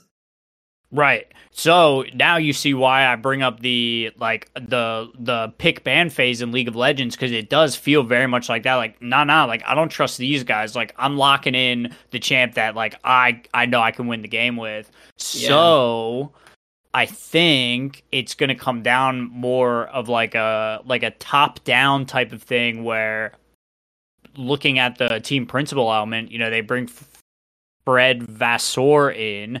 Um, I think there is still some uh, realigning of the structure that's going on while all these new team members are like learning how to work with each other and how they like their race Sundays to go and this and that. Like it honestly like feels like a lot of growing pains for like a new organization. That's what it feels like we're watching from Ferrari, and I don't know like what percentage is is new or old or whatever. Right. But I mean, you, I, we yeah we agreed on the same thing. Like, you get the same sense. It feels like oh, a yeah. trust issue. Oh, big time, and I think um maybe for the second half of the season, I would just like to see I, don't know, maybe some improvements on the like the strategy calls or some cohesiveness there, like smoother, calm. Yeah, like the um, it it's funny. It's funny to think about because Ferrari, like, they're joked about having like uh, plan A, plan B, plan C, plan F, plan Q, like 36 plans for what could happen tire strategy wise and like pit stop windows and everything. And it's like maybe you need A, B, and C, and then to like put a lot of that focus onto like the other components of the race and like sure. have some plans in place so that you and the driver on the same pa- are on the same page if there is a safety car at x time in the race or mm-hmm. if there is this or that that could like those other potential if there is oh there's looks like it might rain tomorrow at 12:30 and the race starts at 12 like okay like let's uh maybe put some thought into tire strategy go on the soft mm-hmm. tires at the start so that like as you're getting to that end of the stint like you have the potential to throw on the intermediates if it starts raining or to just continue on your tire like like maybe I'm sure they talk about some of those things, but um, I feel like yeah, nailing down some of those things uh, within the team strategy and, and cohesiveness would be would be nice to see from them. Mm, yeah, big time agree. Um, but moving up to uh, to Aston Martin, third in the constructors. Um, from them, uh, the biggest point I want to see them back to being competitive uh, for the podiums like they were at the start of the season. They came out mm-hmm. hot. They looked really good, uh, mm-hmm. sharp with like everything. Um, and then on the driver's side, I just want to see Lance kind of bridge that gap to Fernando a little bit. Um, it's not an easy task. Fernando's a great driver, um, one of the one of the best. Um, but I think Lance needs to show his uh his stuff a little bit more um if especially if the car is like getting them back in a position to compete for those podiums mm-hmm. like he needs to be able to to try at least be close to snagging one after the the performances Alonso put in. Uh, and not right. to knock him for his early season after having the wrist injury and everything uh, right before the season started. Like it makes sense. But now at this point, like he needs to be a little bit closer with that gap to uh, Alonso. Mm-hmm. And they've been very close finishing races, but he needs to be that close when the car is up at the top. Yeah, yeah, for sure. Um, interestingly, if you look at the drivers' championship, uh, Fernando and Lewis Hamilton are like mighty, mighty close together um, in the battle for third place. I think, uh, I think a lot of weekends here um, is going to be kind of focused around the Lewis Hamilton Fernando Alonso battle. Um, the cars seem like they're pretty close, and the drivers seem pretty evenly matched. I think that could be uh, a pretty exciting kind of a matchup to watch going into the end of the year. I know um, I know Mercedes is a little further ahead than um, than Aston Martin in the drivers' championship, so maybe not as much jeopardy in that regard. Uh, but I think if you look at just like two extremely veteran drivers being neck and neck in the drivers championship and you know they're both going to be vying to get as many points as they can i think that's oh, yeah. I think you can expect that to be a, a quite electrifying matchup um, going into into some of these races. But yeah, I definitely definitely echo your sentiment. Um, you know, Stroll is 100 points back on his teammate. He's like very lackluster if you compare him to Alonso. Um, yeah, and just like Ferrari, like you can have as many plans as you want, but Aston Martin has L plan. that was good. Um, well, why don't you uh you take us into the expectations you've got for Mercedes in the second half and what you're looking for from the from the Mercedes squad? Honestly, I don't think at this point you could be like asking more out of the Mercedes drivers. My expectation is like literally for them just to continue getting better. I think the only thing you could say is like George compared to to Lewis may have been like just a little bit of a slow starter, 50 points back. Like, it's not going to be easy to claw back if mm. George's goal is to push towards Lewis. Um, but yeah, overall, I think in the head to head, both of the drivers I think are doing like rather equal. Um, so as far as like one needing to, you know, step up or whatever, no, I think I think as a whole Mercedes is just moving on up and my expectation is just that that's going to continue. Yeah, I I am with you on that. I feel like um Lewis is looking very good when the the car's been competitive. He's looking strong. Yeah. Um now that they've started to figure out some of the inconsistencies and issues and everything. Um, and after last season, I think it kind of put into question a little bit like where George was in comparison to Lewis. And I think this season has kind of um, solidified that last year was a lot of car things uh, mm-hmm. as opposed to Lewis maybe having fallen off at all or George just competing super well. I think George is driving very well, but I think yeah. Lewis looks a lot more like himself this season mm-hmm. um, than last. And uh, and yeah, I, I, just consistency and and improvements throughout the year would be would be nice to see because they've they've been gradually progressing so far. Yeah. So uh, a nice kind of path. Um, but then looking at Red Bull. Um, to be honest, on on Max's side, uh, I mean, I'm sure this doesn't come as too much of a shock, but I, I really don't think Max has made very many mistakes this season as a whole. I think um, even in qualifying performance, I think a lot of times that he, from at least from the the news articles and interviews and whatnot, it sounds and, and maybe it's some smoke and mirrors, but Sounds like a lot of the times he's been out qualified by other drivers. It's been because the car's set up for a certain race pace as opposed yeah. to for qualifying and all. Um, so I think he's doing a just a, a stellar job. I, I don't have any anything to improve because he hasn't been making mistakes. Um, mm-hmm.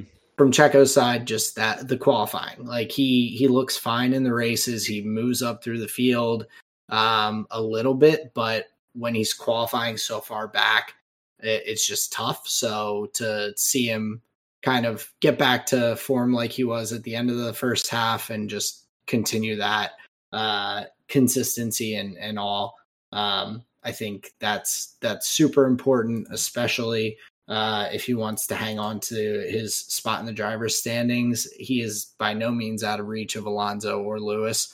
So mm-hmm. um, he's got to keep it up if he's going to maintain that uh, that P two in the driver's standings. I'll throw an interesting Red Bull expectation here at you. I believe that the current record that they have will be broken. I bet they'll hit a 1.8 this year yet. Oh, in, with into the pit, pit stops. stops. Yeah, I like that. that that's would my prediction. A one point eight. All right, I'd love to see it. Mm-hmm. So that would be uh that would be cool. I I think um the only other th- the only thing I'd say for Max is I think it would be cool if he he tied Seb's record for nine wins in a row. Uh Sure. Yeah, yeah. Because winning in Zandvoort at in the Netherlands, one of his home races with the Orange Army there and everything to tie that record would just be elect. That the amount of flare of orange flares going off should be illegal. Oh wait, Contraband. it is. um, so yeah, that would be uh that would be cool. But um, but yeah, I think that uh that wraps us out for the F one uh second half of the season uh next week of course we'll be looking at the the upcoming race at zandvoort a little bit um but any final notes on f1 I don't think so. cool well we are going to take a quick break and we'll be right back with some league of legends And we're back, folks, to talk about the T1 Gen G series in the upper bracket final. Uh, yes, upper bracket final in the LCK summer playoffs. We had uh, T1 versus Gen G, um, and overall a, a pretty decent series. Uh, goes goes to the full five games. Uh, so there was some some excitement there.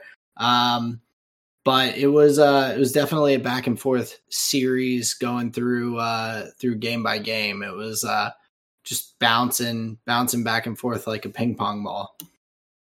Yeah, and I think maybe a little bit of context for the matchup. Um, one may have expected like coming into playoffs. I think T1 would have been uh, big time question marks, just in the sense of like Faker coming back from the injury with the um, with their sub player. They did not do so hot.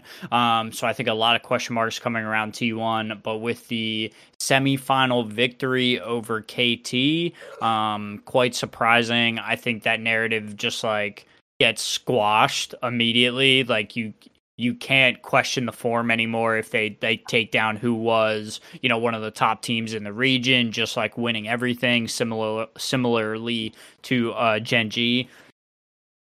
So I think coming into this matchup, it's like actually quite exciting in that regard. This is, I think, in memory, like the fourth time this year or within the last year that we've seen T1 go up against Gen G in a best of five series. So, I mean, like, what more could you want out of the, you know, the summer LCK, summer LCK fi- um, you know, upper bracket final? I think it's like quite exciting in that regard. Um, but you know, to to to go go through the series, Gen G starts off almost 30 minute victories, pretty significant gold lead by the end. Um, in a game where Oner, you know, has the advantage early game, picks up the uh, jungle Rell for for the first game. Now, now, what did you think about this pick ban?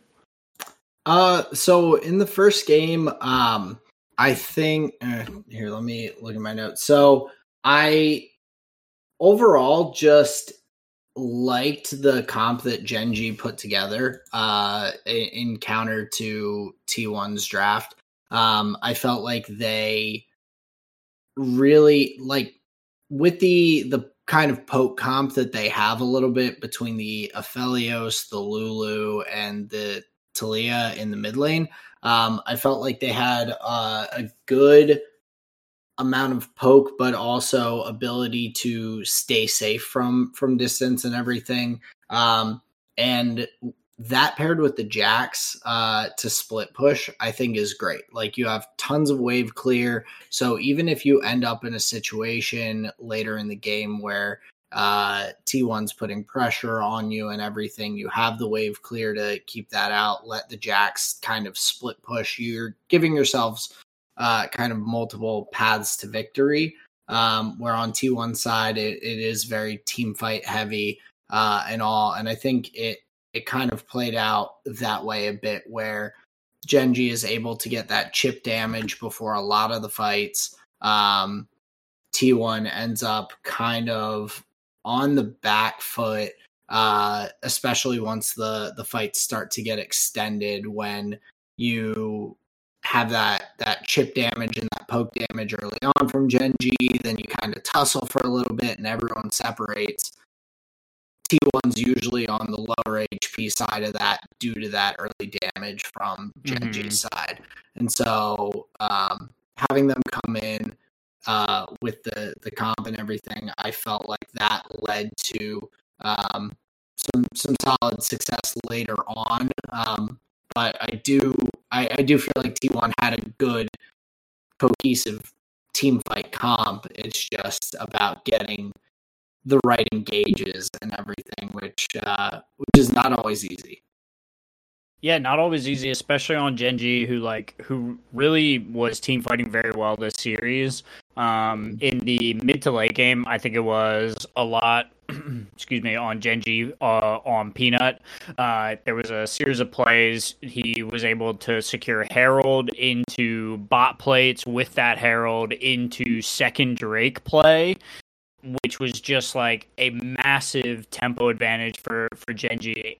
He's able to set his team up with just a huge influx of gold that just sets them up for that like post 15 minute um kind of post 15 minute uh, shift in you know game state where now you know you're not in lanes everybody's kind of moving around uh, these kind of things and then you even can can take a look at um the team fighting strength from Gen G, like you were alluding to, in the third dragon fight, where I believe the the Sejuani ult misses, the Aphelios ult misses, and the Taliyah ult that like looks to split T1. It's like not even that great. The Doran get or the Doran on Jax gets marked coming in from the bottom. So like their whole setup coming into the third dragon fight, which T1 like has good setup for, by the way. So Gen G whiffs all of these ults. T1, mm. you know, they're in the advantage now. We can fight. They get the dragon, but then they just overplay a little bit. Even Gen G, like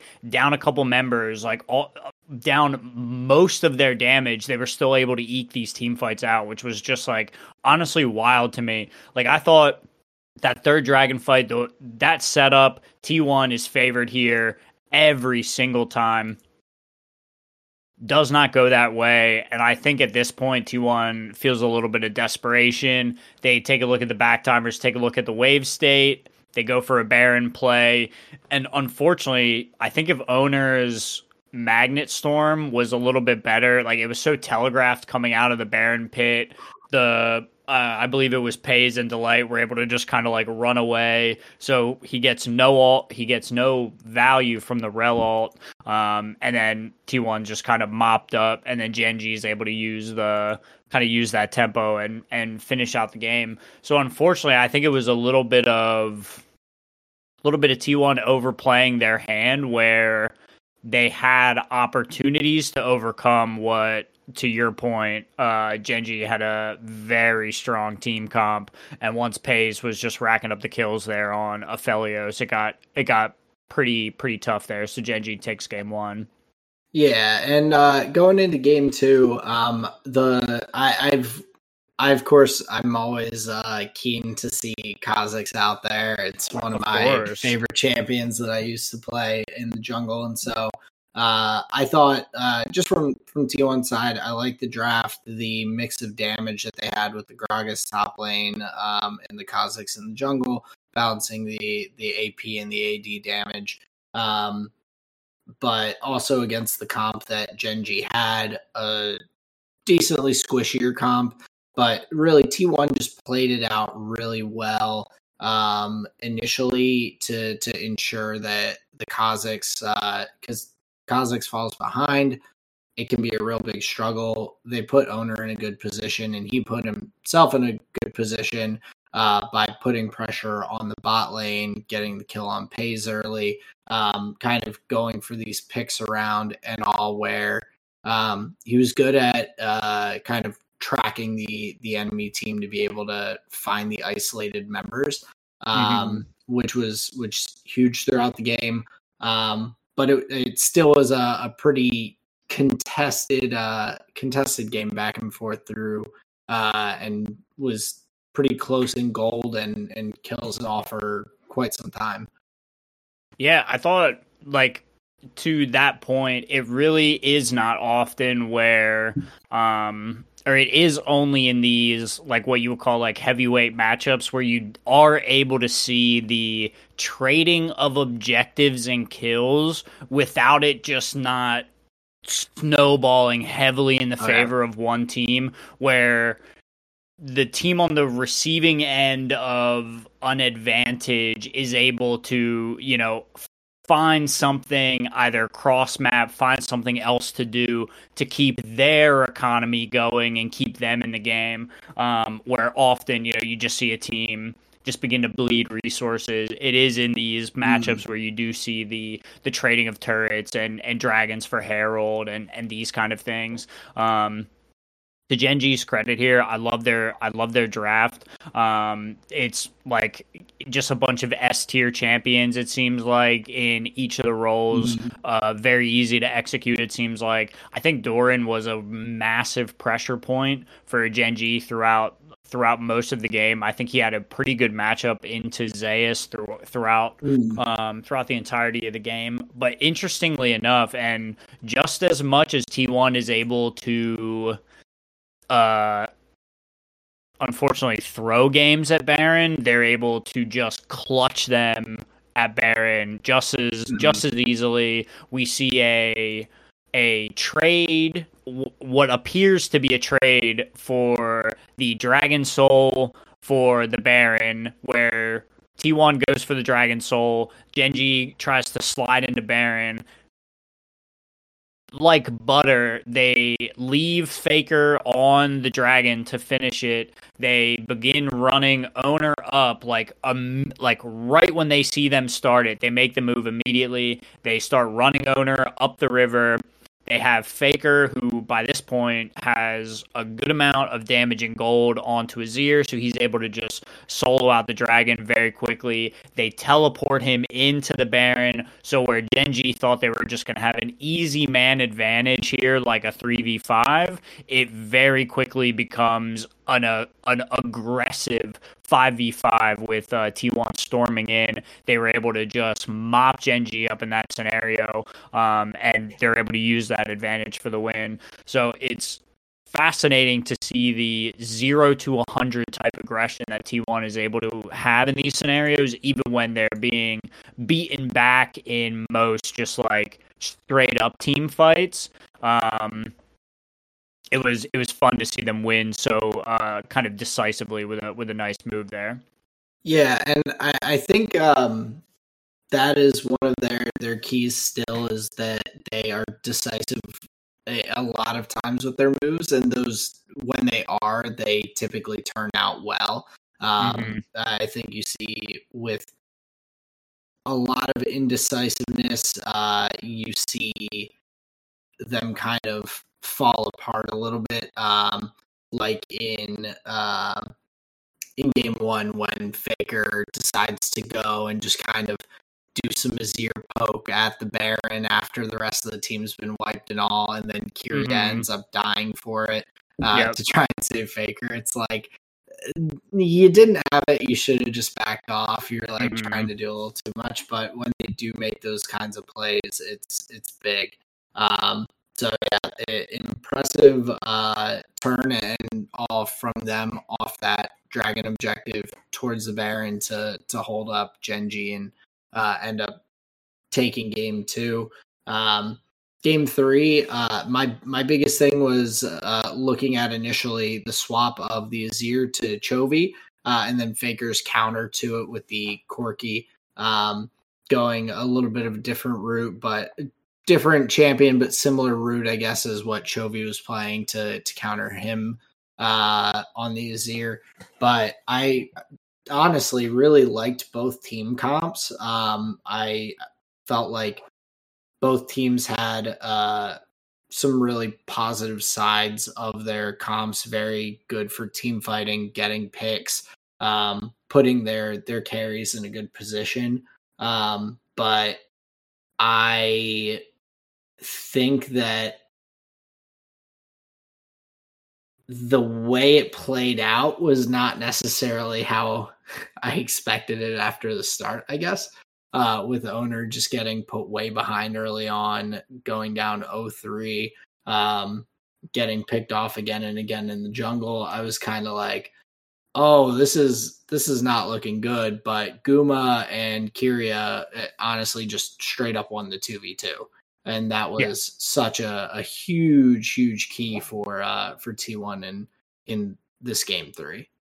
And I think uh teams have been well you know, Rakan I think has been in the meta for for a good long time here, but I think this is one of Keria's standouts. Uh, when they when T1 has him on a champion that can just pull the trigger to just pick and engage. We're fighting right now. Um, they're able to make a quick pick and a, and a decisive move onto their opponents. I think this is where T1 shines. Like you said, um, Guma and him just able to just straight up win win the 2v2 and then take that pressure all the way all the way into the late game. Um, oh, yeah. And then even even into the late game, like Keria is making the plays. You know, you see in the bottom lane where they're they're it's... shoving the the tier two. He's he's just on it. It blows my mind. Like I from that's the play that I I wrote down. Keria playing so well on Rakan. It was my yeah. little quick hand note.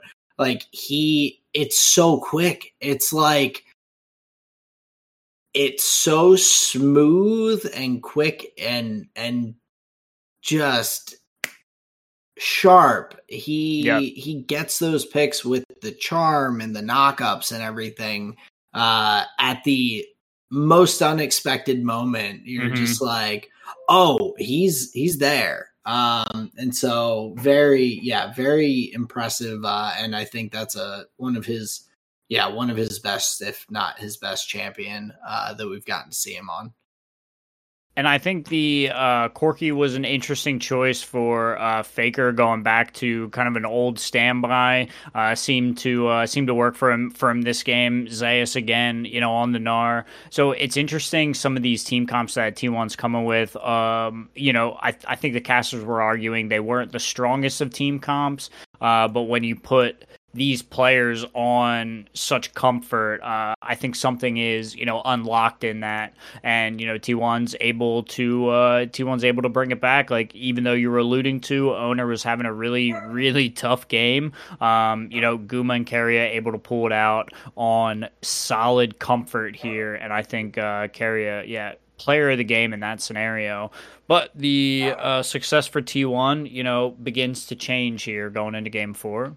Yeah, pretty heavily too. Um, I think from the get go, I was just not excited about their draft, uh, primarily with the bot lane.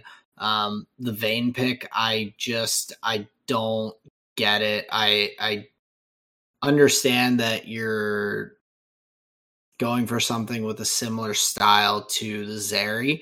Um, Zeri is just stronger in the meta and everything. There's not really anything that I think you are beating out the Zeri with with the Vayne pick there. Um, so I ideally I would have liked to see something different. I think the Sivir, you mentioned it when we were talking before the, the episode about the Jinx. Either one of those champions, I think, would be um, a, a improvement in this draft for mm-hmm. T1. Um, especially with doing a last pick Vayne. Um, you already know that you're going into an Alistar, Yone, Maokai, CC mm-hmm. lockdown uh, game. I think something with a little more mobility, like the Sivir to kind of run away, or the the spell shield to protect yourself would be great. Um, something like the Jinx, where you have a bit more range and can mm-hmm. still uh, get those chase downs and everything if you if you get the kills and um, get excited uh, there. Um, but I that was that was kind of one of the um, just standout things from T1's comp that I was disappointed with, and because uh, because the early game had to be so important on their end because not only do they have these kind of tough matchups, but the scaling on Gen G's side to be able to especially blow up the Vayne or the Azir, who are going to be your primary damage points and damage threats, are uh, just rough. All it takes is a, a three barrel chain from Doran late game to to take out one of them and mm-hmm. so you mm-hmm. have to to get a lead early um which is just tough to do against the comp that Gen G put together. Like it's you're not gonna just steamroll them in the early game. Yeah, unfortunately, it seems like Vayne is it. She's honestly like she feels kind of like antiquated, where her move set is not versatile enough to deal with the amount of tools that teams are bringing to their team comps. Like every champ that they pick is just stacked with you know damage cc some type of you know team effect enemy like they are they're just bringing so much utility that there's so much to dodge that that one tumble every you know three seconds it's just not enough to outplay anymore. Um so it is it does strike me as like odd and as like a relic of the past and as like a what are we doing here? Um, so yeah, big unfortunate in that regard for T1, but like even Faker's 05, Oner's 03, so it's not like it was just the Vayne that didn't work. Like I don't think any of the champ or I don't think any of the players were really able to like get anything going really. Um, but then just from the Gen G side, like they just played out this Yone comp just beautifully. Um, mm. it's like uh it's a fun pick in that regard. They get Doran onto GP uh, for like going into like indexing into this like triple carry type team comp. Um, so yeah, I think it presented T1 with a lot of threats and um, questions that needed answers. And yeah, Vayne was just not a good one. And yeah, that's like 2020 vision, but doesn't this just happen every time one of these star AD carries just locks Vayne? It just becomes like a non game. It's just a 4v5. And it's like, okay. Yeah, and and Zeus even got a lead in the top lane. He was yeah. like winning well in the top lane. He was split pushing for free, getting turrets, like doing a lot for T1 while the rest of the team was was falling behind and then all it took was was Gen G focusing him out, getting killing him first in the mm-hmm. team fights, and then it was uh, just uh, like brutal for for T1 at that point. He was kind of their only uh, only player that was having any success. Yeah. Um, so definitely uh, kind of a foot off the gas moment for T1. I feel like, and I I just hate seeing teams do that where I feel like I've seen too many times where teams get a lead in a series or in a game and they're like, oh, we have some breathing room. And then out of nowhere, it comes back to just bite them because mm. they they took that breath of air uh, and everything and, and relaxed for just too long. Um, and, and going into game five, like uh, it it happens again. I think T1 um, improved upon their comp from from game four. Um, but really, I mean, I think the the matchup versus Yone in the lane phase is is fine for Azir, but as it gets later in the game, like I, I just see Gen G um has some some good scaling and especially with that Yone, like the concern about someone getting picked off with that ultimate is mm-hmm. uh, a big threat later, but it it really was a lot about Peyz in this game, just kind of with his positioning and and being able to just free hit for a lot of these team fights. Gen G just played them out so well, kept him safe, and and allowed him to just uh, do a, a massive amount of damage from the backline. Yeah, and I think this was even like in a game where T1 I think was able to maybe take advantage of the jungle matchup a little bit. Owner has the advantage on Peanut for the first like 15 minutes of the game. He just shows up everywhere Peanut is, just makes his life just really annoying. And T1 is not even able to convert this advantage. Like the marking of the enemy jungler, keeping him down. Um, the power of the uh, the power of the Peyz was just just too much. I think the team fight setup as well. Um, they've got a lot of tanky boys to uh, to you know put in front before anybody is going to be able to hit the uh, hit the Aphelios. Um, oh, yeah. And this is even like T1's strongest draft, I think, in the series. You know, barring winning with them, uh, you know, some of the more comfort pick um, team comps. I think this is their like most meta strong team mm. comp. And yeah, unfortunately, I think Gen G just um, ends up a ends up building enough of an advantage that T1 felt kind of maybe desperate to make something happen. Like if we don't break their economy now, we're not going to win later, right? Yeah. Um, so they made a couple like interesting choices uh, around the Baron pit and the neutrals to kind of force Gen G's hand, but I think it was I think the gold advantage was a little too in the favor of Gen G at this point, where even with good setups, T1 wasn't able to claw claw out the victories here.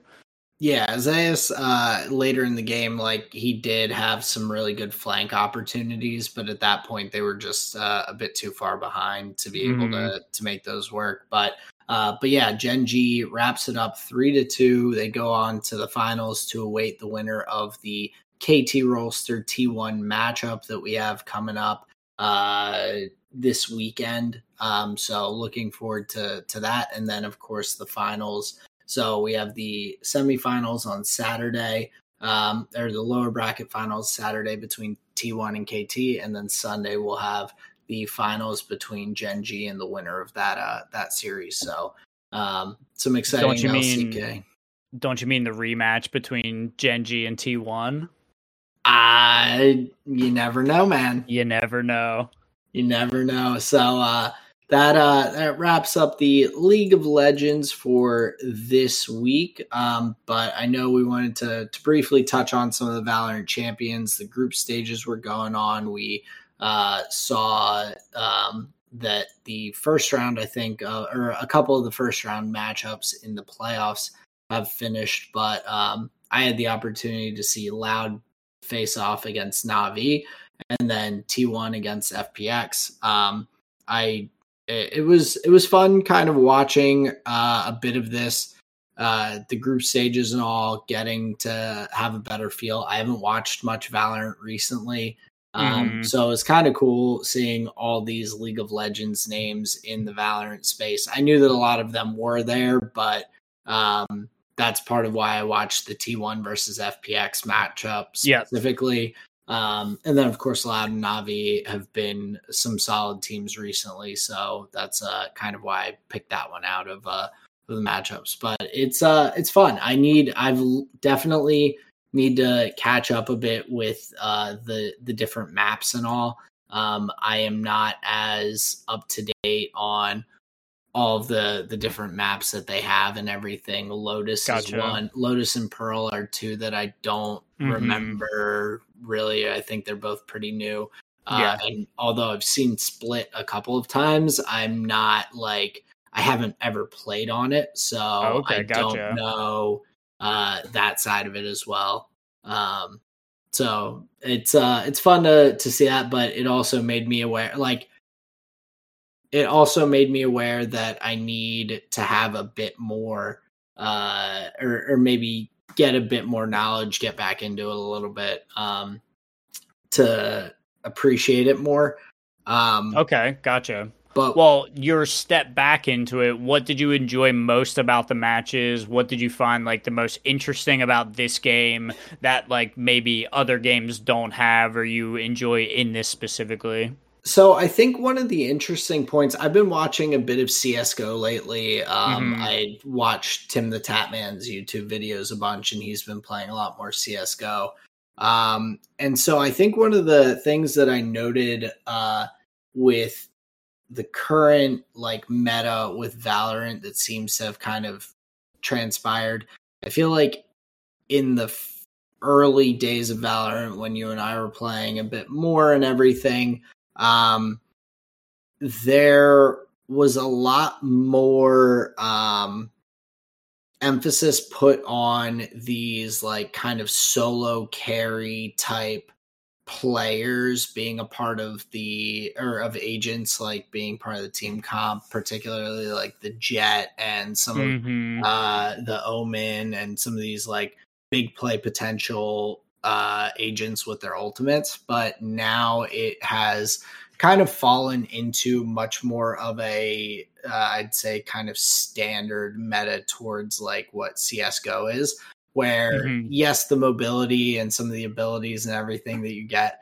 uh, do shake things up a bit but the big um, focus is really on the utility and uh, like the smokes and and walls yeah. and things that uh, a lot of the agents can provide to give your your team that um, flexibility with your strategy and everything. So I think mm-hmm. it's kind of honed in on that part of being a like bomb planner, bomb diffuser game style where it, there has to it can't be reliant on oh, TenZ is just the stud who's outmatching everyone, so throw him on Jett so he can fly up sure. into the sky and and ace the other team. You're you're having to you're seeing the the quality of players overall grow, and so oh, yeah, you're you're having to look for um, what are going to be the more optimal and kind of secure strategies. So mm-hmm. that was the biggest difference. Like this is the first time that I've watched much Valorant and like taken the time to watch a few series in a bit. And mm-hmm. I feel mm-hmm. like um, remembering back to the early stages of competitive Valorant and watching mm-hmm. some of the mm-hmm. teams, that's like the big difference I see now. Yeah, no, that's um I think that's that's a pretty good one to to allude to. I just want to tell you a pretty funny story that came out of Group C um before we uh you know before we move on to the uh to the flavor of the week. So in the second match of Group C, NRG North America's NRG goes up against China's Bilibili Gaming. The operator player for NRG. His name is Ardiis. He was quoted in a in a press conference before the tournament as to asking what the name of the Bilibili Gaming like operator player was in in a kind of flippant manner as though like who would know this guy? Like he's not a notable player in this kind of way right?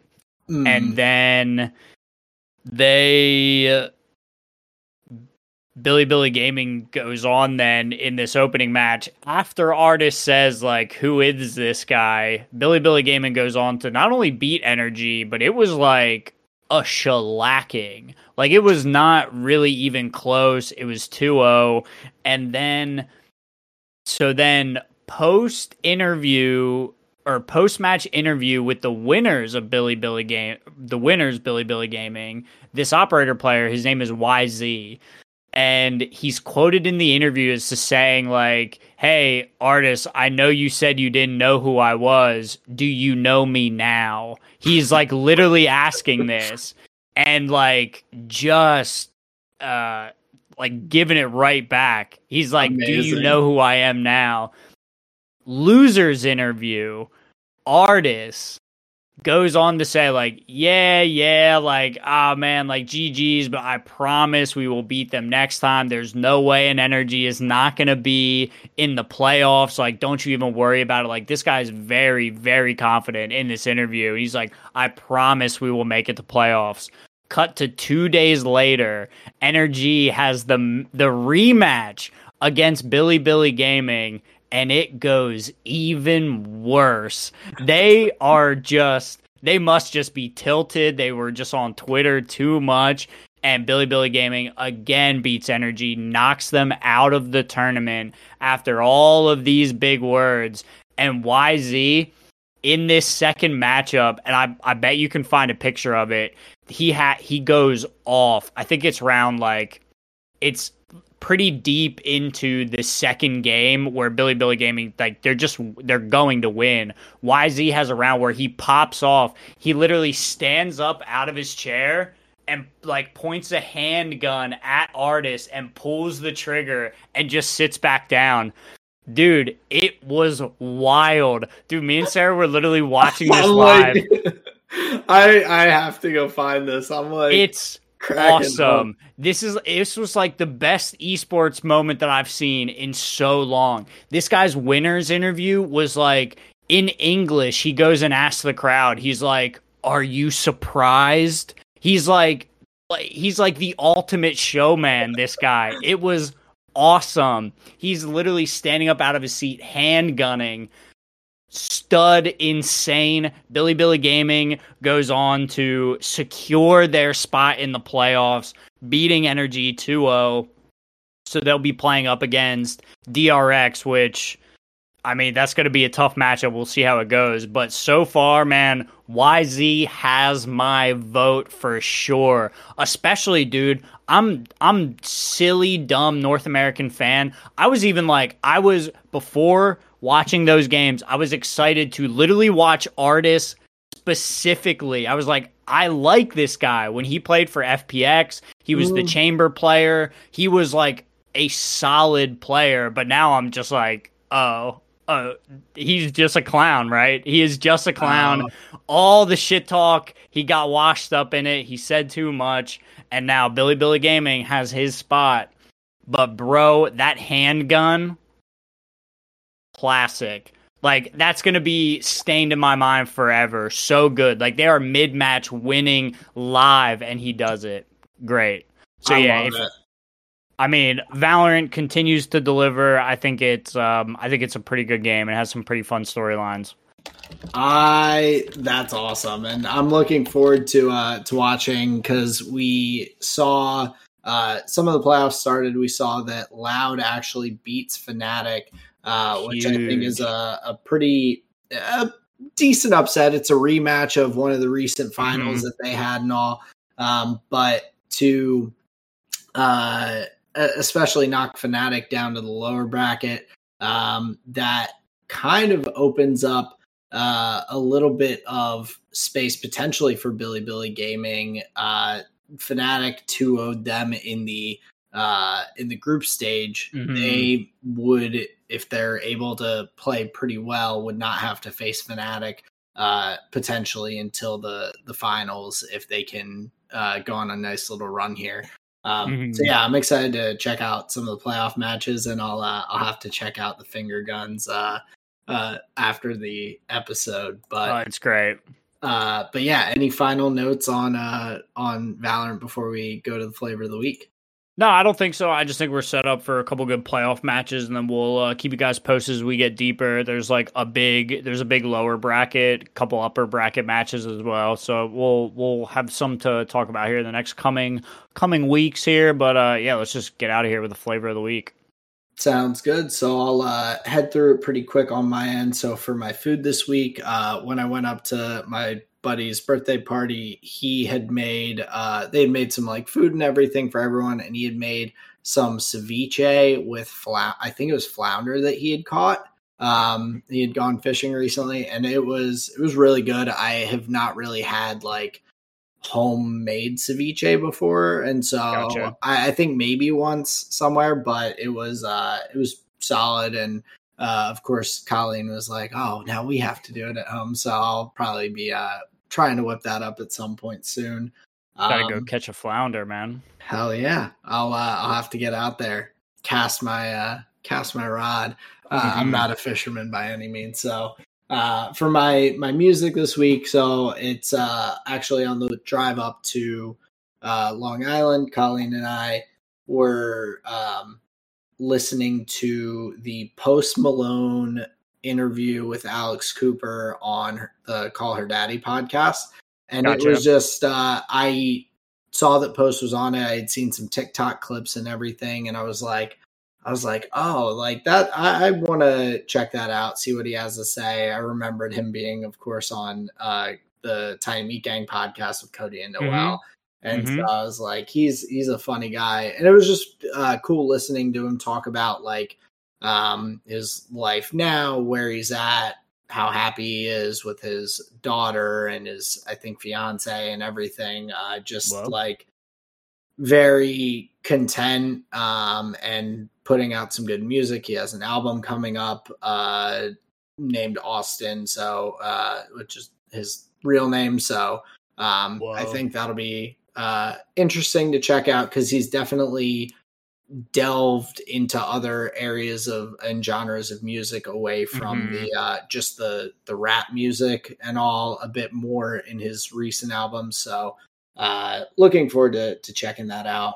Um and then my visual medium colleen and i finished the first and currently only season of severance that is out there um Ah. so we really enjoyed that it was uh it's very like I, I i'm not a big bingey tv person i have trouble like just grinding out episodes of tv so Mhm. uh it, and especially with something as like gritty and kind of like um like you're on the edge like tense as uh Okay. as severance kind of gets um lots of cliffhangers and everything but uh really really good show i would recommend it and we'll uh i'm looking forward for the upcoming season that i think should be coming out sometime before too long um Very cool. so that is my flavor of the week for this week That sounds that sounds quite delicious, especially in the sense that I have no clue what ceviche is. That's uh that's above Oh. my pay grade. It's like uh so it's fish and like chopped up like onions and uh other things that are made into kind of like a cold like soup, but it's not really liquidy. It's kind of and So it's like a slaw. uh sort of, but the the fish is I think it's like it's cooked but in like lime juice, I think primarily. And so Gotcha. I there it's like about the preparation Oh, okay. um of the food. But Okay. uh yeah, that so ceviche ceviche is a South American dish of marinated raw fish or sea. Okay, so the fish is raw, but it's marinated in like the lime juice, which I think the acidity kills any like bacteria or something like that. Mm. So it kind of cures it, um, and then is mixed with yeah, like onions and peppers and avocado and things like that. With like that lime juice as kind of the broth. It seems like Okay. Oh, that's pretty neat. so. Yeah, so pretty good. I would recommend. Okay, okay. Highly recommended. Gotcha. So my food here for the week, I was gonna tell you, I was gonna tell you a, a, a funny story from from yesteryear, but I will just um I will just leave that as a cliffhanger for next week and just comment on um another banger um concoction from Sarah. She's a she does a mean chili. She makes some rice with it. It's just a mainstay, I think, of our relationship.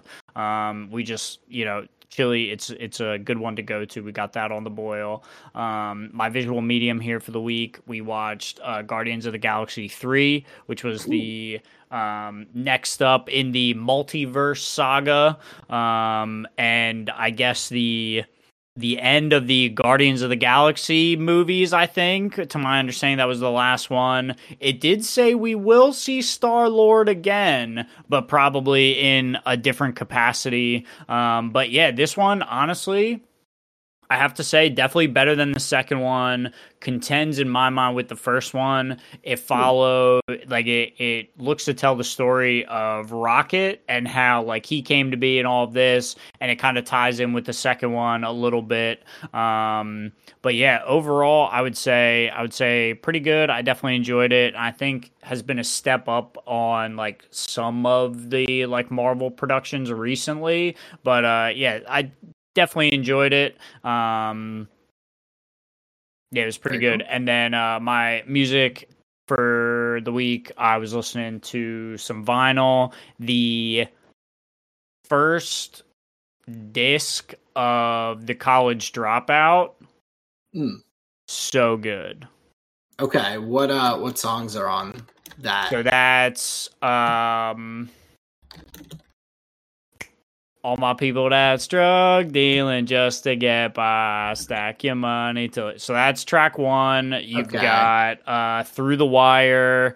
Um, you've got uh don't let uh uh let let me down. I think it is or never let you down. The one that has uh the one that has Jay Z on it. Yep. Um, Gotcha. What else is what else is at the front there? Um, Graduation days on Yep. the A side. Uh, Jesus walks. that's it. Yep. Yeah. Graduation days and interlude. Uh, but yeah, that Jesus walks super Oh, powerful. Yeah, I think I was confusing that with graduation, which I don't. Oh, yeah, that's a full album. Yeah, I was like that didn't click. Um, but nice. Either way, college dropout, super solid. Um, the the front half definitely slaps. I mean, the the whole thing is very good, but it's fun to see. Like, it's fun to like see the beginnings of the things that this artist like becomes like incredibly known for and are just like staples of of of their career and music. It's fun to see like the bubblings of that in the early music and see like oh whoa like he was doing that here too. You just Yeah. like didn't even like uh, really realize it in some way. Um so yeah, Kanye continues to impress me uh even many years later, but that's my flavor of the week. Very nice. Love to to hear it. And yeah, some of his his old stuff. He has a he has an impressive catalog. Uh, but Very. it's fun to to go back every now and then. Um, but of course, at the end of the flavor of the week, that brings us to the end of this week's episode. Uh, check us out on Spotify, Google Podcasts, YouTube. Uh, we'll have any more race companions we do throughout the rest of the F1 season up on YouTube. Uh, so check it out. Um, but we appreciate you taking the time to to spend with us week after week. tell your friends new episodes every thursday. That's the most important part is to tell a friend uh, that you like the show and to listen to the show and we just appreciate your time so very much. Thank you for joining us. Um, this has been another episode of the tall and short of it podcast. Peace out everyone. So yeah.